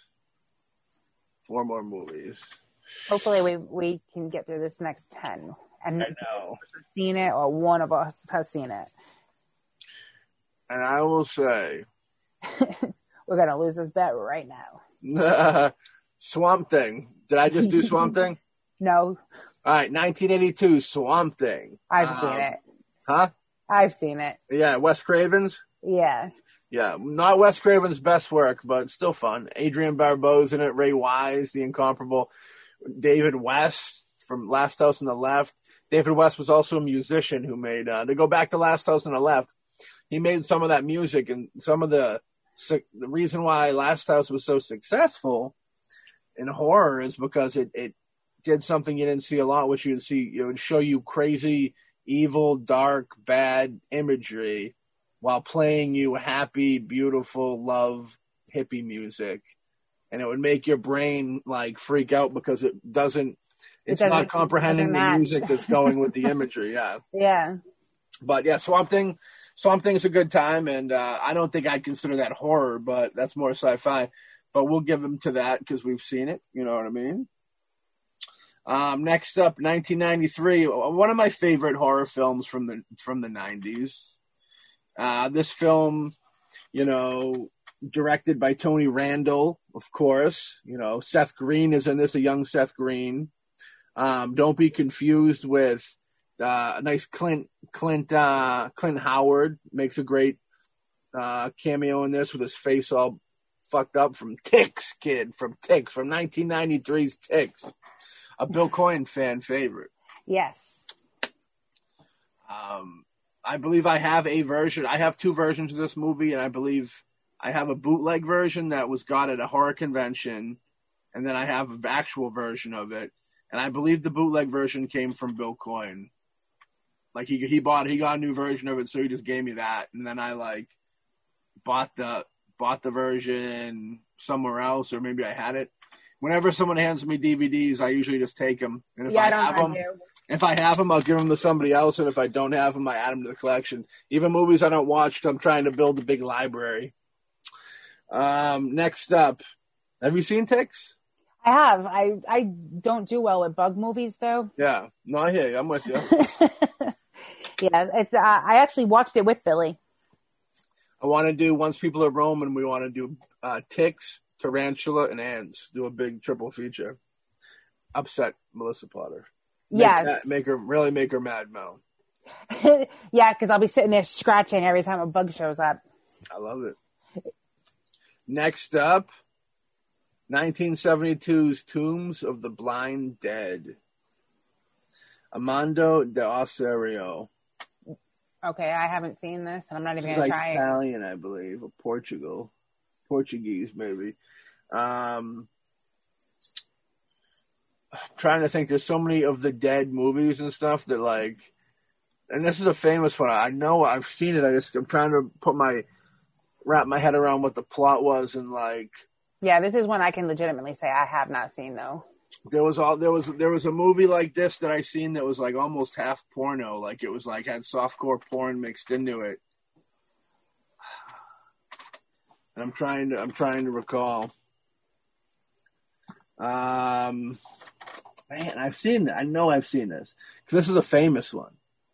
It's an older one, but it's famous, very famous one. All right, ready? Ready? You've never seen Tombs of the Blind Dead? No. See, I And know and I've seen it, but I gotta remember. And I can't even fake that I have. We're so close to the end that I don't even want to give it. Like last time, I said just give it to him, but like we're cru- we're in a crucial place here, so I don't want to just give it to him. We'll leave we'll leave that one up for debate. We'll see how close we get. Um, next up, 1971 Mario Bava classic. Uh, what I kind of consider to be one of the first slasher movies, if not the first slasher movie, A Bay of Blood. I don't think I have seen it. Bay of Blood, great Sounds film. familiar. Yeah, great film. Mario Bava is an interesting watch. He did a lot of cool fi- flicks, and he's from a different era that you're you're kind of sli- sl- slides in between the cracks of your typical horror fan, typical horror fan, mind you. But the ones that go deeper know about him, of course. But yeah, Mario you- Bava's classic. A Bay of Blood's a great film. Spoiler alert. Um, what I love about this movie is the the like the the madness of the ending. Um, and I think it was the first time they attempted this, and it was like truly psychotic because the whole film you you're seeing almost like a point of view killer kill off all these people, um, and then at the very end of the movie, at the last kill, it's it's done with a gun. So you're looking through the scope of a gun, and it's like tracking down on somebody, and then it boom shoots him. You see him fall, and then the reverse shot is a shot of two kids looking at each other, smiling, dropping the rifle, and then running off. Oh so the whole thing is that the whole movie supposedly these kids are the people running around killing everybody. That's like the fun time, and it's kids killing. Yeah, people. you wouldn't picture it being kids doing something Yes, like that. especially in '71 when I made it. Um, and I, I love that ending. I think I see that ending. I was like, huh, what? It was great. it had that moment like that April Fool's ending. yeah. Yeah, which as a as a horror fan, you know, that's one of those things you don't really appreciate. Like I I enjoyed it because it was a trick, but like I could definitely see fans hating that fucking ending to April Fool's Day, and then not probably appreciate it more nowadays. Um, next up, 1964, classic film from Herschell Gordon Lewis. This is probably in his top I'd probably say this is probably second well-known best film right after Basket. No, not right after um, Blood Feast. Um, and that is 2000 Maniacs. Are you familiar? I have actually seen it. I have the shirt. It was a re- it, there was a reboot of it later by Tim Sullivan, I think, was starring Robert Englund. I, thought that was two, that was 2001 Maniacs with uh, Robert Englund. I thought. Right. Oh, it is. My apologies. It is 2001, but it's like a it is a sequel to this. Okay. I think they did two. They did like another one too. I think there's like two like two. Robert Englund did he did Field of Screams, which I think is the second one, and then there was 2001 Maniacs, and then I think there's 2001. Yeah, because 2001 Maniacs was kind of Screams or something weird. I liked I liked the kills in it, but like the acting was kind of like hokey. Yeah, well, the, yeah, the acting's all in all Herschell Gordon Lewis movies. The acting's always usually pretty awful. It comes from like a real, like an old, old, old 50s and the 50s and shit. oh yeah, these guys were like straight up redneck. Where they were the first, but they were like the beginning. Like they were the, the beginning of people making the like Herschell Gordon Lewis. His horror movies, you watch them, and the blood is like house, red house paint. You know what I mean? Like it's Yeah. so fucking red that it's like not even believable. But it's cool because the gore is fucking like ridiculous. Like I think he was one of the they'd, they'd go to the to do effects. They'd just go buy like body parts from cows and shit. So like you're seeing like real guts and stuff being pulled Yeah. out of red house paint and out of like a chick's like you know what I mean. Like it was just a weird. Yeah, yeah, like the kind of things you've got to you've got to get it filmed in a certain amount of time so that you know body parts aren't starting to stink because they're rotting. Yeah, like the, the Day of the Dead story about how the refrigerator that had the guts for um um for Rhodes when he gets pulled in half, like Yeah. that, that the refrigerator busted. So like all those all those guts were already starting to rot. So like when you see him freaking out, going ah, like yeah, that's all him trying really not. bad. Yeah, not to puke because of the He's stench. trying not to throw up. Yeah, which is a fun story. Um, hell yeah, dude. Yeah, that was uh Joe Pilato, man. Rest in peace, Joe Pilato, who played Rhodes. Awesome dude. Very sad that he died. Super talent. He was in this movie called uh, Effects. It was really cool.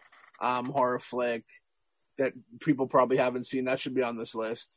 But um, awesome dude. Very unfortunate he died. Rest in peace, Joey Pilato. We should make up our own list.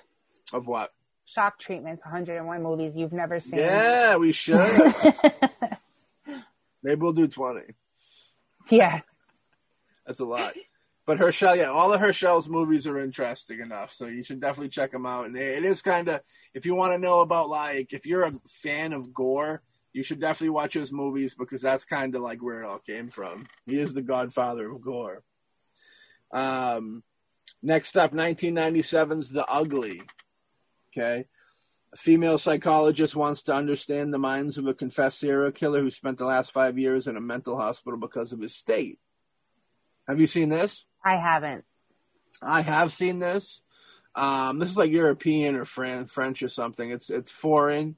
Um, I know about this movie because there was a compilation called Boogeyman, the horror movie compilation. Do you remember that? Like in the DVD era, and it was really just a, like a weird, almost like AMC style document, like something you'd watch on Halloween on, on Yeah. a TV channel. Yeah, It was like one of those, but it was like cool because you didn't really get that. So it was fun where they just kind of went through all the boogeyman, all the slasher icons and stuff like that. And that's where I first discovered this film. Um, never really heard about it beforehand. You know, schizo dude, you know, he sees he he he has this need to kill people and like when he, but like to to kill like their blood. He's haunted at the same time he's haunted by all the people he's killed, which I think they, though they're called the ugly. And Yeah. faces are all fucked up. So when he like goes to kill somebody, you see like the ugly in the room with him, watching him do it, type deal. Yep. Um, it has a lot of really cool elements to it. Sounds Uh, like something I. It sounds like something I need to watch. It's kind of a slow burn, but the moments that pick up are pretty good from what I remember. You know what I mean? All right, number ninety-six from nineteen ninety-four. Uh, Aswang, a young unwed pregnant girl is made an offer she can't refuse. Marry a rich man with a wealthy estate to please his dying mother, and she will be taken care of. Uh, what she doesn't know Is is, uh, That shit crazy. Now, what he doesn't know is it's about the wow. He doesn't wait. I even this is uh I clicked on the thing and it went into like this gigantic deal. What he doesn't know is that uh what he doesn't know is the family has plans to sacrifice her baby. You know, it's just, it's one of those things. I Yeah, it's like that- a Rosemary, a Rosemary's Baby type of movie. Yeah, I got a little Rosemary's Baby in there. Like I, I hate to say it that I haven't seen this movie because we just lost a point to a movie that looks like dog shit, and that that bothers me. I shouldn't even be on the list. It should be. It is horror. It I know, I. Horror, uh, or I'd pull it. Yeah, it really bothers me to get so close to lose a point so close to a movie that, like when we read about them and we go, yeah, that sounds interesting. Like I don't mind that, but a movie that I have no fucking interest in ever watching and will never watch, losing a point to that is bothersome. That's bullshit. that is bothersome. Yeah. So um, let me give us. We gotta get a point for that, I guess. But um, next up, Urban Ghost Story from 1998. After a car accident, Lizzie lies dead on the roadside. Slowly, she is taken into the light, but is pulled back to Earth when she is revived by the doctors. Um, so it's just kind of like one of those, you know, close to death stories. yeah, which one? I sadly I have seen. You have seen? Yeah. Oh, I'm so happy to hear that because I've never seen this film, and I thought I was getting a double header. It is, yeah, no, it was it was really really bad, and I wish I hadn't seen it, but yes, I have. All right, fair enough. Fair enough. Fair, fair enough. Thank goodness. yeah, I, I it, it's just it was I, ugh, it was We're so getting bad. super close now. Next up, uh, from 1988, The Vanishing. Woo! This I have seen. Yeah, me too. I've only seen this because of Criterion. There was a reboot of it as well with um, Jeff Bridges or Beau Bridges. I think one of the Bridges were in there, but woo, good. Next up, oh, this is a fucking horrible movie too. Um, I should have said that. The direct, the direct, directed by Larry Fessenden, who you know he makes good. You know he's he, he's more known as an actor, I think, but he's all over indie shit. He produces a lot too seems like a very good dude. But I remember this movie. I've seen this movie, and I remember it being bad news. Uh, Wendigo. Did you ever see that? Yeah, Yeah. Do you remember that being bad Yeah. news? yeah, Okay. The plot was George, George is a high-strung professional photographer who is starting to unravel from the stress of his work uh, with a Manhattan advertising agency, needing some time away from the city. Blah blah blah blah blah. I don't want to go. I remember the that what I just read was just as bad as I remember the movie being, so I didn't want to go any further than that. yeah. It's one of those ones that you're probably, if you are looking for a reason to go to sleep, that's it.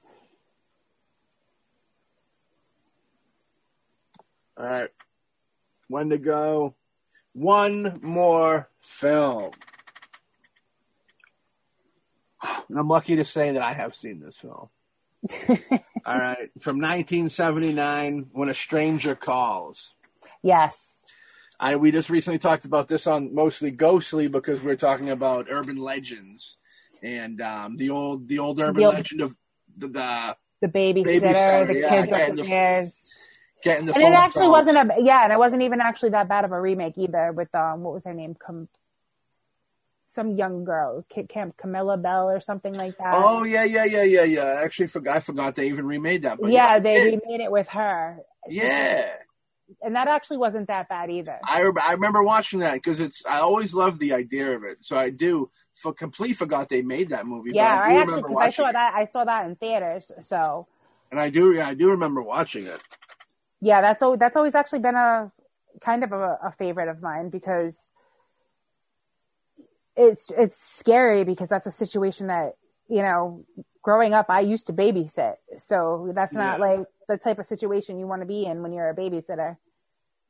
Well, it's true. So it makes it even that, that much more scary because it could actually happen. I, I I find those kind of movies to be like my favorite kinds, the ones that can really happen. Oh yeah, yeah. I agree with that myself. I always think that's why that the demon shit, the devil stuff always bothers me a little more because I grew up thinking that that shit was real deal. Well, like you grew up in a yeah, because you grew up in a religious family, so like that's the kind of shit too that my mom would like kind of freak out what she watched. Mm. anything that was like super with demons and Too whatnot. dark. Yeah. Feel like stuff we shouldn't be watching type stuff. Yep. That's, why are you watching that? Yeah. Like when I first saw what was it of Salem. Great movie. I love. Yeah, I did too. But she was like, "You shouldn't be watching that. It's, it's bad news because, like, you know, she's like super span. She was super Spanish, like witchcraft and you know witches and all that kind of thing was like a all really taboo. It's true. That is true. Nowadays they love it. You know, Carol Kane from uh, When a Stranger Calls. You know, I was thinking about that the other day. Like she had more of a career in comedy. You know what I mean? yep. I remember her mainly from like Scrooge, playing like the Tinkerbell type character, if I remember correctly. You know, Joe versus the Volcano, My Blue Heaven, um, just all over. She plays almost. She's almost kind of like one of those innocent characters, like um, like uh, Janine from Ghostbusters. Even though Janine has a lot of sass to her, so I guess I can't. Yeah. Really. Well, I mean, minus you could. I, she could. She's she. She made her screen presence known and felt. Carol Kane's also the mother in um, License to Drive. to drive. I rewatched that Yeah. last night. Yeah, I love that movie. uh, I love it. Uh, I actually. I love her. She, you know, too. So, and the father. I love the father who's in the original It. yep. He's fucking great, and everything he ever does, dude. I love. I, I should try and see what he's doing because I would love to work with him. Um, I've everything I've ever seen him in. I've always loved him in. Yeah, he knocks it out of the park. He does. He's such a funny character too, um, and he has a great look about him. Uh, yeah, very very cool stuff. But yeah, so we went through our list. Let me see what we're dealing with here. Are we under our twenty? What's what's our number? Which is a really kind of funny comedy movie. What's our number? What yeah, what's our number? Our number seventeen. That's not bad. I thought it was going to be worse than that. the number of the juggalo. So we have the juggalos with us. In more ways than a hundred. That's right. So juggalos, if you're out there, this one's for you, baby. We share this bud with you. For 17. We're 17. Uh, go. Hell yeah. So that was good. That was good stuff. Um, yeah, there are some movies on here that we pro- they probably could have gone deeper into.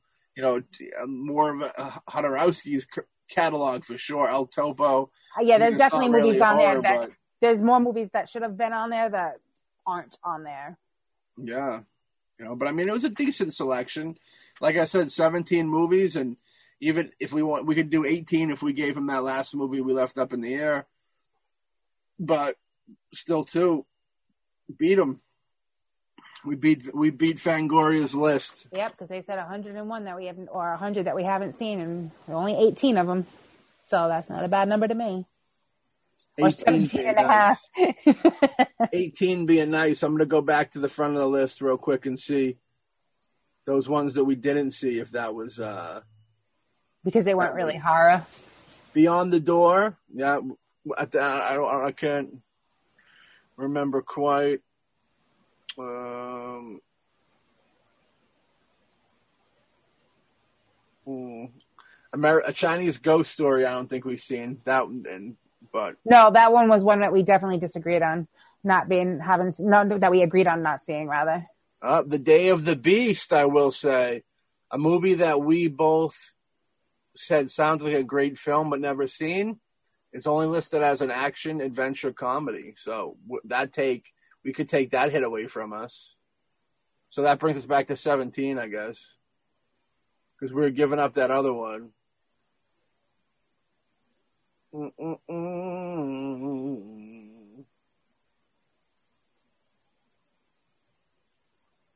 I know, but we we still we won. We're we just- still knocked it out of the park. we're overkilling him. We're just trying to overkill him now with it. We'll let him save some face and keep it moving. But yeah, we did pretty good with that. You know, I was a little. uh I got worried. I'm not gonna lie. There's a few moments where I started to go, "Shit!" Like, uh, I really, I don't want to get down to the end, and then all of a sudden, you know, lose it by one point. That would suck. That'd Right. fucking be garbage. That'd be horrifying That shit. would be- no, that would be horrifying shit would have been if we actually hadn't seen any of the movies on this list. That's true. We could do a. We could bring when we have guests on. We could have them do their own little list, and we can see how how much of horror fans they actually really are. Yeah, what have they seen that we haven't? That could be scary, though. That could be another. That could be another game show type. I support anybody that's seen more horror movies than me. I just I uh, I question every now and then. No names, no names. Every now and then you'll talk to someone that says they're a big gigantic horror movie fan and they haven't even watched all the Nightmare on Elm Street movies for crying out loud. And even I've done that. Well, you are a horror fan. It's funny. Well, horror. I mean, I'm more like the more the like the mainstream type horror because that's what I was. You're a little more- on. I'd even say you're you're a little less. You're a little more. You're a little more than that. You're on the underground. I'm starting to get I'm starting to get more into the underground stuff over the last few years since I started hanging out with all you guys. I've gotten more into older horror and more indie horror and Yeah. whatnot. So my I, I've broadened my horizons as to what I watch now than what I used to watch. Yeah, I mean that's good though. You don't be too hard on yourself because there's a whole new there's a whole new group of horror people, you know, coming in with the t- how we have so many horror TV shows and stuff like that now. We have a lot of people that'll just be horror fans because they like horror TV and don't even watch movies, you know what I mean? There's just, Yeah. there's so many different It's- it's- elements it's- to it now. It's it's scary, but not scary to the point where they're not going to sleep that night. Yeah, I mean horror horror fan. There's different tiers to horror fans. You know, I mean, there's people, there's lifers that have been doing it forever that know all their stuff. You know, there's people, and, and none of them are any better than any of the other ones. Um, but then there's people, you know, people who started since COVID. You know, they they have more time during COVID, so they're watching more movies. They find out they love horror movies. Like they're still horror fans. You know what I mean? Um, And then once they take into play too, like a lot of horror movies are based off of shit that's going on in society, anyways.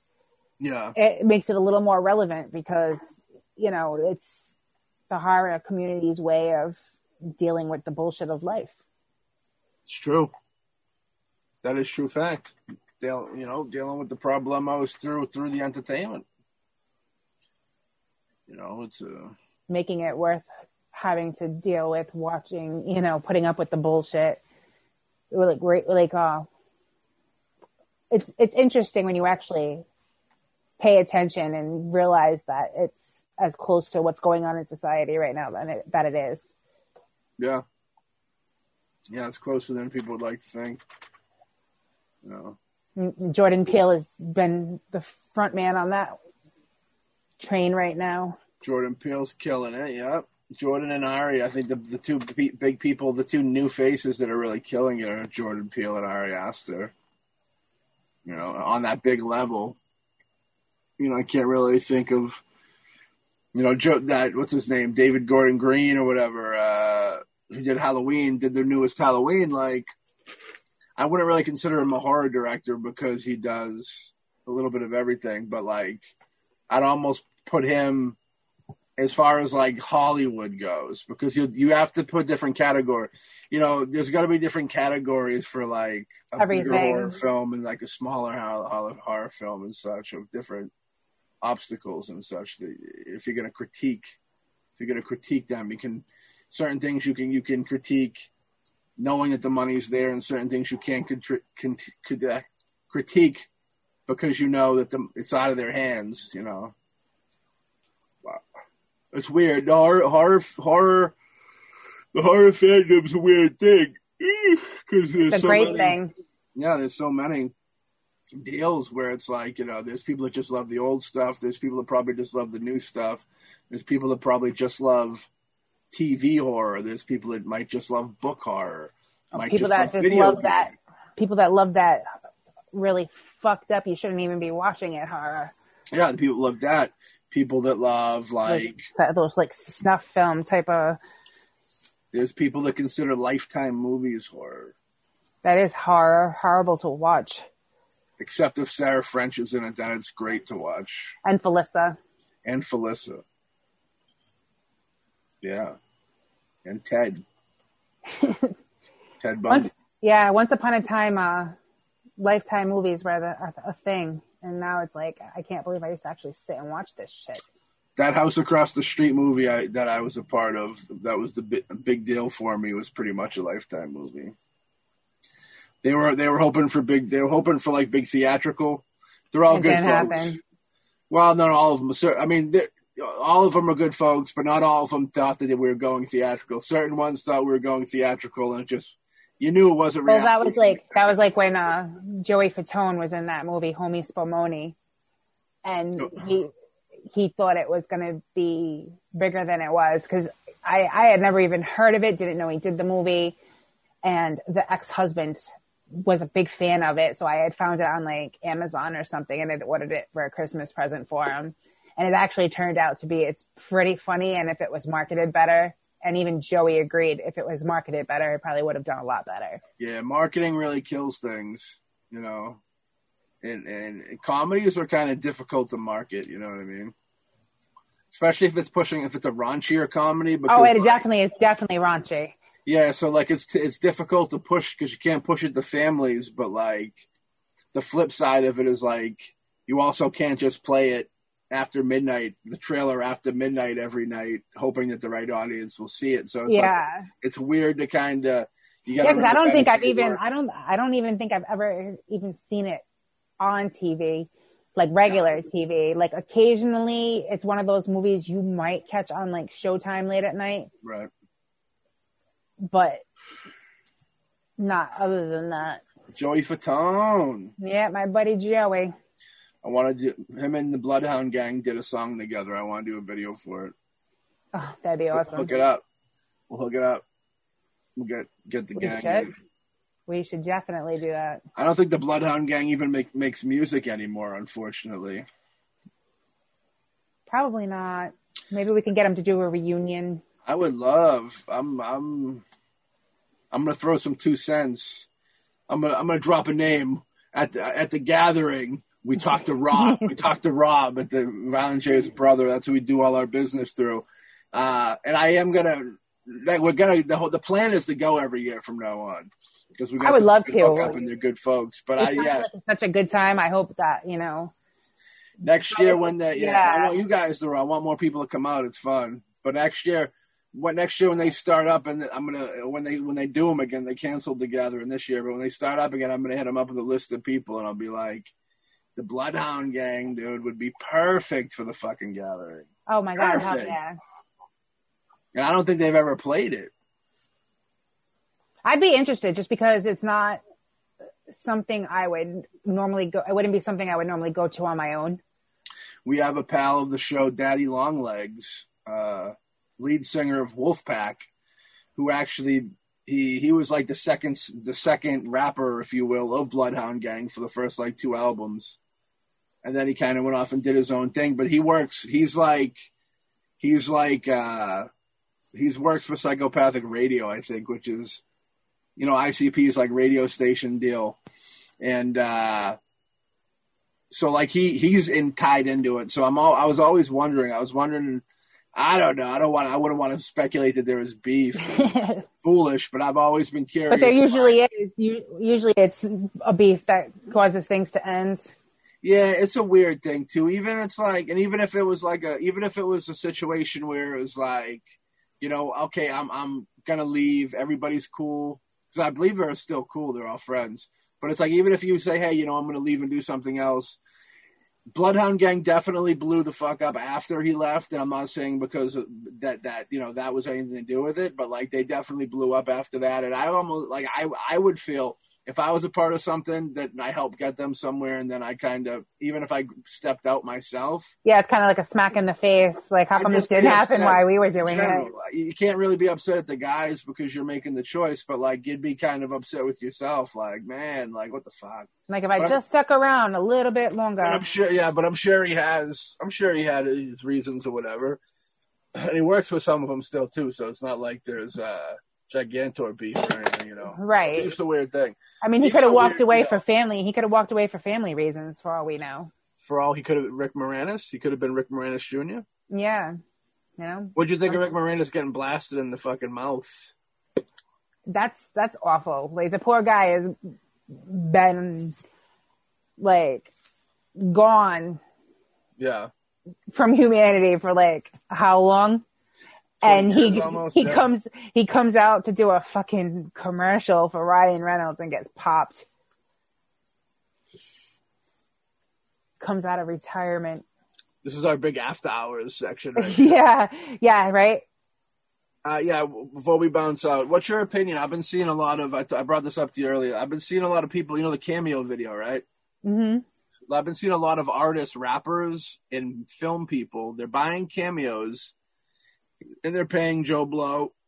Like the film one I seen was Kevin Smith, and then the rapper one, fucking I don't even remember who it was, but it was like, it was like, but like you know whoever the fuck, and um, like they're paying these people to be like, oh, I support this movie, I support this music, you should too, and it's like, I, it's such a lame card to pull, like. Like- I just think so because it's like it's It's not not like for you're- nothing. If it's something I'm not into Yeah, and you're gonna pay me, I will say whatever the hell you Well, want yeah, to not- say I'm if not- the price is right. I'm not blaming the celebrity. I'm blame. I think it's kind of, and I It's blame kind of the audience of the people taking it in. Realistically, like the mo the people that be bl- you know, you blame the people kind of doing it, but it's like a marketing thing. So like, and it, they're catching up with the time. So do you blame them? But then you blame the gullible people that are like, do you really think? Like the, the people that can't, for whether a delusional thing, they don't want to see it or can see it. It's like you can't see this as a cameo video. Like it's cool that yeah they got so and so to talk about it, but it's like that person doesn't. They specifically They're not investing. They're not investing Yeah. their actual faith. They're not actually investing their faith into this project. They're literally being like No, the people paying. they're reading it off of a paper off yeah. their phone. They're like, yeah, fucking Joe Blow seventeen is uh, a great film. We want you. give- We want you to see Ryan Reynolds and Yeah. support this project just because you saw that Ryan Reynolds is attached to it by a commercial. Yo, motherfucker, this is Ja Rule, motherfucker. You need to go check out that new Hot 27 246 piece. That'd be the reason not to on the watch street. it or listen. My boy, my boy MC14 got a new record out. You need to go cop that right now, immediately. Put down everything you're doing and go out there and pick this up. Catch Yeah, me on Cameo. Buy my Cameo for 150 bucks. Yeah, no. it's weird though. Like I, that just bought. Like it's very weird. Like you'll see. There's like we can. marketing Well, we'll tactics. just start, yeah, we'll just start. You know, paying people to say they listen to shock treatment. Well, that's the thing. Like realistically, we could be we could reach out to Samuel Jackson and be like, what probably like two hundred buck, and he'll he'll cut us a video that'll be like, "Hey guys, you're listening to my favorite fucking horror podcast of all time, Shock Treatment with Mel and Maddie." And uh, I guess some people would eat that up, but I don't know. It just seems like super fake. I don't know. It seems trickery. It's like Hey, who knows? know. He, he could listen, and we don't know about it. I'd hope he'd listen. I'd, I'd pay him the two hundred dollars just to listen to an episode of fucking Mo- Shock Treatment with Hey. Mel and Maddie and give us feedback. Jason Lively's listened because we have a comment from him when we were on WBOB in We gotta get him on. our shows. We gotta get him on before he has to change a heart. yes, especially now that he's yeah, especially now that he's uh, going to be in Terrifier too. That'll be cool though. I'm looking forward to that. I'd actually that'd be a good We'll uh, have the boys on again. Hopefully, yeah. I was just gonna say that'll be a, they're good guys. good segue. Damien, David, Felissa, and Jason saying they're all That would be a good for. That would be a good. That would be a great show. Actually, I support that. Yeah, I think that would be really good. Coming up next on the Dork Thing, we have. We got to get it. Young. We got to get it before they do. we got to delete it. We got we can't let them. Well, luckily nobody from the. I don't think anybody from the network listens to our show, so exactly. We don't have to worry about it. yeah, the future. James Lamont will take the idea for culture shock. That's all right. James is a good dude. James shares Yeah. our stuff more than more than fucking anybody else. yep, that's why I'm He gonna. love. I love reciprocate the love back. He has love, our eternal love forever. He's Well, a brother from a different mother. Yeah, all you Massachusetts people, all have to stick together, and I'm the little roadie outsider. But we're all humans, and we're all yeah, people, so that's all that matters. and we're all warped. We're all you know screwed in the head, so we all get along wonderfully well. I think James got a werewolf movie coming. I think he- so too. I saw that post. That's cool. Did you I'm ever see, interested. Did you see Stray? You never checked out Stray with us, did you? No. We went. We we drove to fucking the other end of the earth of Massachusetts to fucking see Not the end of the earth. of Massachusetts Earth. Yeah, it was like an hour and a half drive to see the, the our, our boys at Fatfoot Films doing their their Stray movie. Very fun film. I guess they just got streaming. They're supposed to be on the show sometime to talk about the deal. But uh, yeah, they they uh they did a they were smart. They didn't show the werewolf that much, which was good. Um, especially because when you're dealing with lower budgets like us, you know what I mean.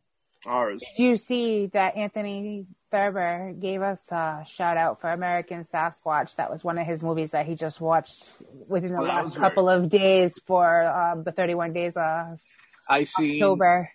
Anthony Thurber hit me up immediately and, and very and, and, and, and lovable Anthony Thurber fashion. He immediately let me know what he did not like about the film. Yep. And then he let me know what he liked about the film. Which, I, which is good because then you know he actually watched it. yeah, and and even from you could tell he really watched it, even from what he wrote online in the post for the movie.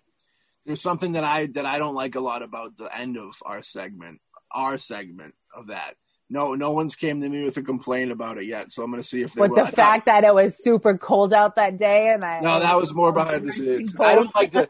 I'm not a fit. The, the our segment of the Bigfoot thing. We were we we were we were under a deadline type deal, so we had to kind of rush it out, and it was taking a little while. And the music, there was a musical track that at the last musical track I don't dig. I, I'm not a big fan of.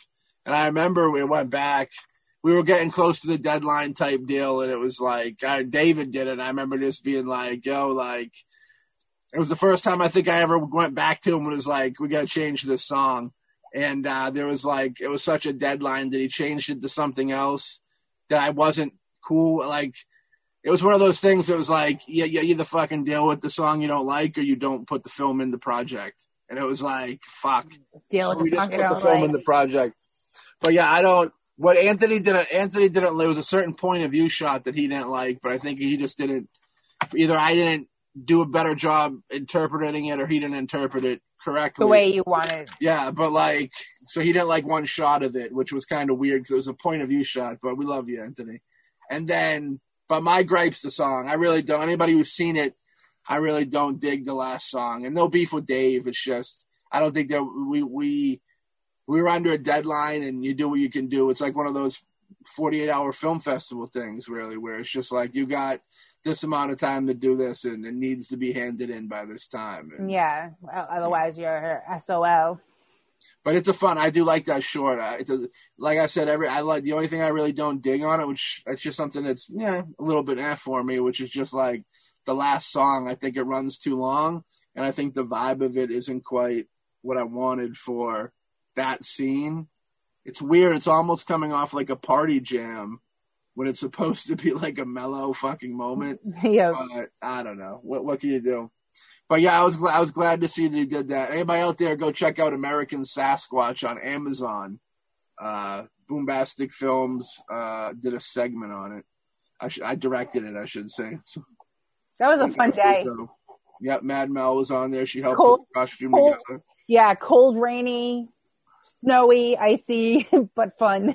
The second coldest shoot, the coldest shoot of all time was we did a segment called Ford for our buddies for Tony Newton over there in the UK. Um, and that was a cold. it was I, I drove home that day with Were you- no shoes on, no socks on because my my socks and shoes were soaked from walking around there, and I was I was like I couldn't. Like I got to the house, I got to my house, and I'm literally stripping outside so that I didn't track like all the mud and snow into the house. Yeah. My father is like, "Did you get killed in this movie?" He was like, "Because you look like you did." I was like, "No, Well, not yet." get killed now. The uh, we shot him a segment called Ford. and We were in the middle of the fucking woods in the winter, and we had a house that was right next to us that we could go in and get warm and shit. Well, the people that like had time, certain people had to be out there the whole time. Unfortunately, myself being one of them. I remember my feet feeling like they were frozen solid by toward by the end of it. Hell yeah, that's when you need like a case of those little like hand warmers, hand warmers, and yeah. throwing them in your in your boots and stuff so that you don't you know Yeah. freeze to death. And when I say the, the coldest I've ever felt them, I'm not I'm not being no baby about it. Like my feet have been fucking freezing. Like I've walked through ponds like in the winter, you know, not intentionally, but you know, get with wet feet, walk distances in the snow and shit. And the the way that my feet, the how cold, dude, I've never felt my feet that cold in my life. Like I thought there was gonna be a problem, like an issue. Yeah. That's Like, scary. um, Yeah, like a hypothermia type of deal. Once you get back into Pull- the When you pull The- off your pull off your sock and your foot looks like a glazed chocolate donut, yeah, yeah, and you go, yeah. And I said, Alex, come here. It's gonna be a bad day. I make Alex rub my decaying feet, rub the skin off of it. I did that for Justin at the hospital today. Did you? yeah. Do you know what I would? have? I would have to do voodoo magic to get Katrina to itch my feet. and I said that so she can hear this. The world it's so know. funny because like he's like he he has like a foot fetish now for me doing that. he like loves it now. Like before he hated people touching his feet. Now he doesn't even complain. I always say it as your feet are so important because you walk on them all the time, and they're Yeah. like they never get massaged. And that muscle's always just toughened. And and you've ever see that diagram of like the um the The needles? different uh, spots. yeah, with like certain points. Well, that's like, that's why I I've become a master of massages because Yeah. I've studied all that stuff. Yeah. So I actually put it into use. Like when when my mom was still alive, I used to do it for her all the time because she had such bad circulation. So it like helped, and she big. never ever complained. Yep, and that's that's why I like to go get pedicures done because you Yeah. know they make them all pretty and they give you a foot massage. Who's going to complain about a foot massage? Not me. no way. I I mean, I'd rather get it for free, but I don't oh, mind Oh, yeah. paying for it either. That's the thing. Like you usually got to pay like fucking hundred bucks. I I paid I paid I paid a hundred bucks. No, you know, I mean, the place I go to, you get the like they do the hot stones and everything, and it's forty bucks. forty buck, huh? Yep, What is this? the spa treatment, golden gold nails in Johnston, not far from where my father Out lives. for like an hour? no, it's like it, it take it feels like an hour, but it's like maybe half hour, forty five minutes from start to finish. It's not bad. It's definitely worth the forty dollars. Me and the Then, cat. would- and then when they're done, and then when you're they're done with your foot massage, like like with with cat, you know, why her toenails were drying or whatever, they come over and they give you a back massage because you haven't Yeah. just been sitting on a massage chair the whole hour while you're getting your pedicure. You know, so they, they rub your back and all that other fun stuff too. I'm like, I'm not going to argue with 40 bucks for that. It's well worth it. I, me and Justin for my birthday, we went and had pedicures done. Yeah. He did it with me. I was like, yes, I like this. Oh, yeah. Yeah, that stuff's good. It's good. Like being pampered like that's good. It, it seems very girly, but it's good for everybody. No, it, it is. I mean, a lot more guys are starting to do it now. I mean, I think a lot of the times now, like even when I go get like my even my nails done, there's more guys that go in now to get manis done than Well, a lot, a lot, a lot more guys are becoming ladies these days. yeah, too. that's true too. Not that But there's anything it wrong just with that. no, it's just that these guys, you know, just like to have their hands looking good. Especially like I see a lot of mechanics and you know these guys that are usually covered in grease are the ones that like to go get the manicures, just trying to keep their hands looking good for when they're not working. Yeah, no, I can picture that.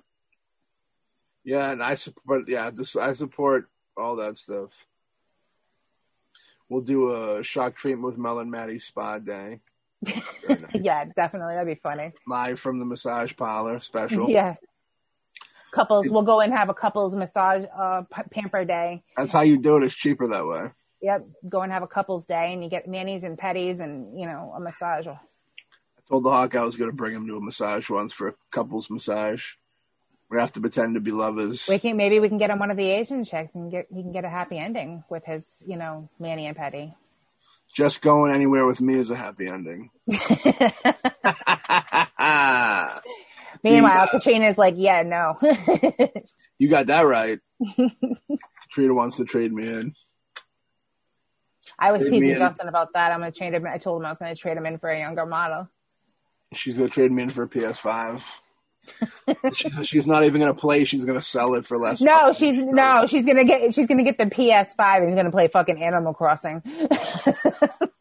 There you go. My nephew was going to be Freddy Krueger for Halloween. Parenting Saturday. done right. which is I was never all grown up. I was never allowed to be Freddy Krueger. It's funny he's never seen any of the Nightmare on Elm Street movies. I got to turn him on to it, but he, you know, Freddy's so huge, of course. And he's not like now nowadays like being older. Like when I was little, he's Freddy Krueger was scary. Now it's it's more comical when I watch those. So like seeing little kids dressed up as Freddy Krueger does not phase me in the least. Whereas if I was a kid seeing Freddy Krueger, you know, when I was younger, I would have freaked the hell out. Oh, for sure. Yeah, I think I've said on the show before. I, as a weird kid, I used to have dreams that I was like Freddy Krueger's friend, and he'd scare me to impress girls. I would tell you that. Mm-hmm, yeah. What a, what a mind! What a mind!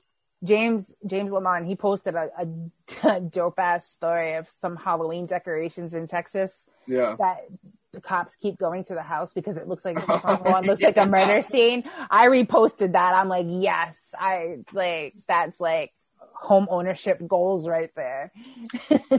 Look like Nicole Simpson's in front of her house. Yeah, after OJ got him. Wow. OJ Simpson doing it big. Getting away with Maida. Literally. We should get him on the show. He'll probably talk about it. He don't care. That dude gives no fucks. Would you if you got away with it? Give fucks? Yeah, I'd give fucks if I got away with it. if I got away with murder, I would be. I would not write a book called "If I If I Did It" and stuff like that. I'd disappear. If I was OJ, I would have got. Out, I would have left the courthouse, rounded up whatever whatever money I could get from whatever resources I still had, and I would have moved to some fucking foreign country where I don't exactly have to worry about getting my head cut off, but I don't have to worry about somebody, you know, ever dealing messing with me in any way again and just kind of live my live my life in a fucking you know, in complete quiet, regular normalcy probably if I if I yeah. was him. But he's probably addicted to all that fame and shit that's the problem with that is you get addicted to that fame and it's like yeah so you don't care if the publicity is good or bad as long as you got the publicity. I think that's part of with how epstein got bopped is i think epstein just got so addicted to that. He's a shitbag of course but i think he got addicted that he was rubbing elbows with all these people and he's like i'm not leaving this lifestyle. And then like he realistically the bracket he was in of power and the people he was running around, I'm sure he easily could have got left the country and never never heard of him again. But I think he was addicted to the fame and all that bullshit. So like he got what he deserved. you know what I mean? off because he knew too much. Yeah, I mean he definitely got what he deserved for the shit he was dealing with. But I think, um, yeah, I don't know about that. I don't know about that situation. The true facts behind it could have been. Be curious to look into that's one of those things in like 20 years we'll get we'll find out what the deal was. Yeah like aaron hernandez? The tape will show up. Hernandez is a weird one yeah. You know there'll be a security guard that'll come forward in 20 years and be like yeah. Like after the after the what do they call that? The uh the time restraint there statute of limitations is up. Yeah it's up. They'll be like because they weren't convicted so like it's not like they're they're direct. It's not like they can't bring it up in 20 years, uh, and they'll be like, yeah, well, yeah, what happened is this, you know what I mean? And it'll be like we cut the cameras and we left, and on our way out, we passed a couple guys that looked awfully strange, and when we came back, Jeffrey was hanging from a sheet, dude. I don't know what happened. Yeah, right. That'll probably then, then that'll be that. Then that guy will disappear like the next day. We gotta be careful, but we might disappear from having this conversation. We're we pretty much already are disappeared. Right. We're on the underground, baby. The, the, we, we the, under the, the underground. The hitman is standing outside waiting. We're so underground. We have we have uh, breakfast in China. you know what I mean? We're out. That's we're fine with me. I, I like Chinese food. It's okay. I had Chinese food for the first time in a long time the other day. It was good. Oh my god, Justin made it for me. Oh yeah, you were telling me that he was making it. He made all right. So like one night he just made pork fried rice. Yeah. And it came out wicked good. And then Saturday night, last yeah, Saturday night after the show, he or no Friday night he did it. He made like the sweet and sour chicken and another a different batch of rice, fried rice. Yeah. And I was like, oh my god. Yeah. It's like I have a boyfriend that cooks. This is great. I don't have to cook all the time. I actually I grabbed the wok recently, so I could do Chinese food. I had I bought it. We got like it was like Need to get a wok. I don't like. American Yeah, I, I, they're they're helpful. Well, I got it for free. Oh, that's I got the better. hookup on it. Yeah, so I took I accepted it. I cleaned it up, and now I'm gonna put rice, veggies, and meat. Yeah, woks, and I I need to get like my own set of cast iron pans because those Yeah. like are the greatest pans to cook in. The only do you know what superhero uh, actor never liked eating out of a wok? Oh God, no, who Christopher Reeves. really? Yeah, it reminded him that he couldn't walk. You're terrible. That's You're awful. That's hilarious though. You're awful. I can't believe you. That's But if I if I was Christopher Reeves, I would have ate that horse. I'll tell you that for sure. yeah right, I shot his The, ass. the horse that threw him off, dude. Like, I would. If I was him, I would do. I would do that. I'd have that set up where they like keep the horse alive, so it can watch me eating it all the way down to its fucking neck. If it fucking, Excuse me. if it fucking, if a horse paralyzed me like that, nah, that ain't the end of the game. I, our fight just it's begun. the end of the. It's the end of the. Yeah, how I see you're I'd. I'd be wheeling. They'd have me wheeling into that dock room, being like, "You ready to play a game, horse?" it'd be, it'd be dark, dude. It'd be, it'd be. There's a topic for. Oh man, now I know I'm overtired. yeah. Well, I guess with that, we should probably wrap the show up. Right? I thought we. Well, No. yeah. we, No, we, we we're, we're, we're in the we're in the twilight hours of our. Uh, we're, we're teasing our Are after you- hours. Yeah, we're really teasing. Yeah, big tease, very nice. But yeah, so well, everybody, There's another episode of shock treatment in Yeah. the hand. yeah, this will be out uh, Friday. So realistically, tomorrow, Halloween, uh, Well, the there'll be a big ep- the first Halloween extravaganza, a super duper Halloween extravaganza show. Year what are you gonna say about that? year one. Year one. I think it was a great show. I mean, everybody had a good time, Yeah, and it was good to see everybody, even if it was online. yeah, it was good. We got a lot of folks coming on. We had a lot of guests. Everybody had a great time. Cool discussions. It was a mashup of shock treatment. You Mostly ghostly. Mostly ghostly. Behold, so it was all different types of topics you'd catch on all the shows, which was nice. Um, I think that it's it's it, it was a monstrous like two and a half two on I mean four to four and a half hour show. So right now it's uh, you know the Hawkman's in the editing bay right now slaving away with cigarettes and coffee. I thought it was I thought it was longer than that because we were at like almost four hours when I jumped because of the, my prior obligations. We were almost at the four hour mark then. We might have, I believe that, I believe when the file ended, I think it's four and a half. So we might only have gone a half after you left. We didn't go super long. And we did, at one point, we, we cut it and then we like, we talked, we, everybody kind of talks for a little bit after we do shows usually. Oh God, yeah, yeah. Um, but, uh, yeah. Yeah, I, think it's like, but we're gonna minute, we're gonna clip it down a little bit. Uh, Make it pretty. Yeah, so like it'll probably be right now we're still kind of debating if it's going to be the, the Friday Saturday thing, which will probably be a Friday Saturday thing. So you'll be able to listen to this episode as well as you know the first two episodes of the Halloween episode, and then unless you want to do what I would do, which is realistically I would just wait till Halloween and bang out all four instead of two in a day. Um, and then that way you have all day to continuously listen to this episode of, you know, shock treatment. Hey, I don't care as long as everybody gets to listen to it because it was fun. It was good stuff. yeah, it was good stuff. Yep. Hawk tried to scare me and say that he lost it after we did it. Oh, that's right, because you weren't recording it. Yeah. I was like, ah. Well, I recorded it too. I always do a backup. Oh, no, I know. Whew. Because that would be that'd be sad to do an episode that long. That would ruin I'm- Halloween. yeah, and I'm gonna say I'm not gonna. No, I'm not gonna say it. I'm gonna be nice. No jinxing. No, I'm gonna be nice. Yes. Very nice. so, with that, we wish everybody out there a happy Halloween. And we'll see you on the next episode. We'll see you on the next episode next week. After Halloween, be safe, be merry, have fun, eat candy, watch horror movies, dress up, try and enjoy the spirit of Halloween. I know everybody's stopped, you know, stuck at home, but uh, there, there's you can do something even if you're by yourself. You can find something that can kind of tie you into the spirit of Halloween. Let's not let Halloween die out and uh, have some fun with it. And yeah, know, don't let don't let the don't let the man ruin it. Don't let the man hold you down. Let's rise up against the man. Don't let him ruin it for us all. That's right. That's right. So, Boombastic Media YouTube page. Check it out Saturday. We'll have all the episodes of the Halloween special up, so you can just watch the entire thing. It's like four and a half hours roughly, and uh, it's good times. Me and Mel both said so, so we would not lie to you.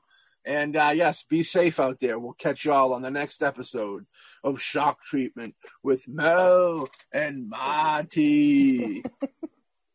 Bye. Bye.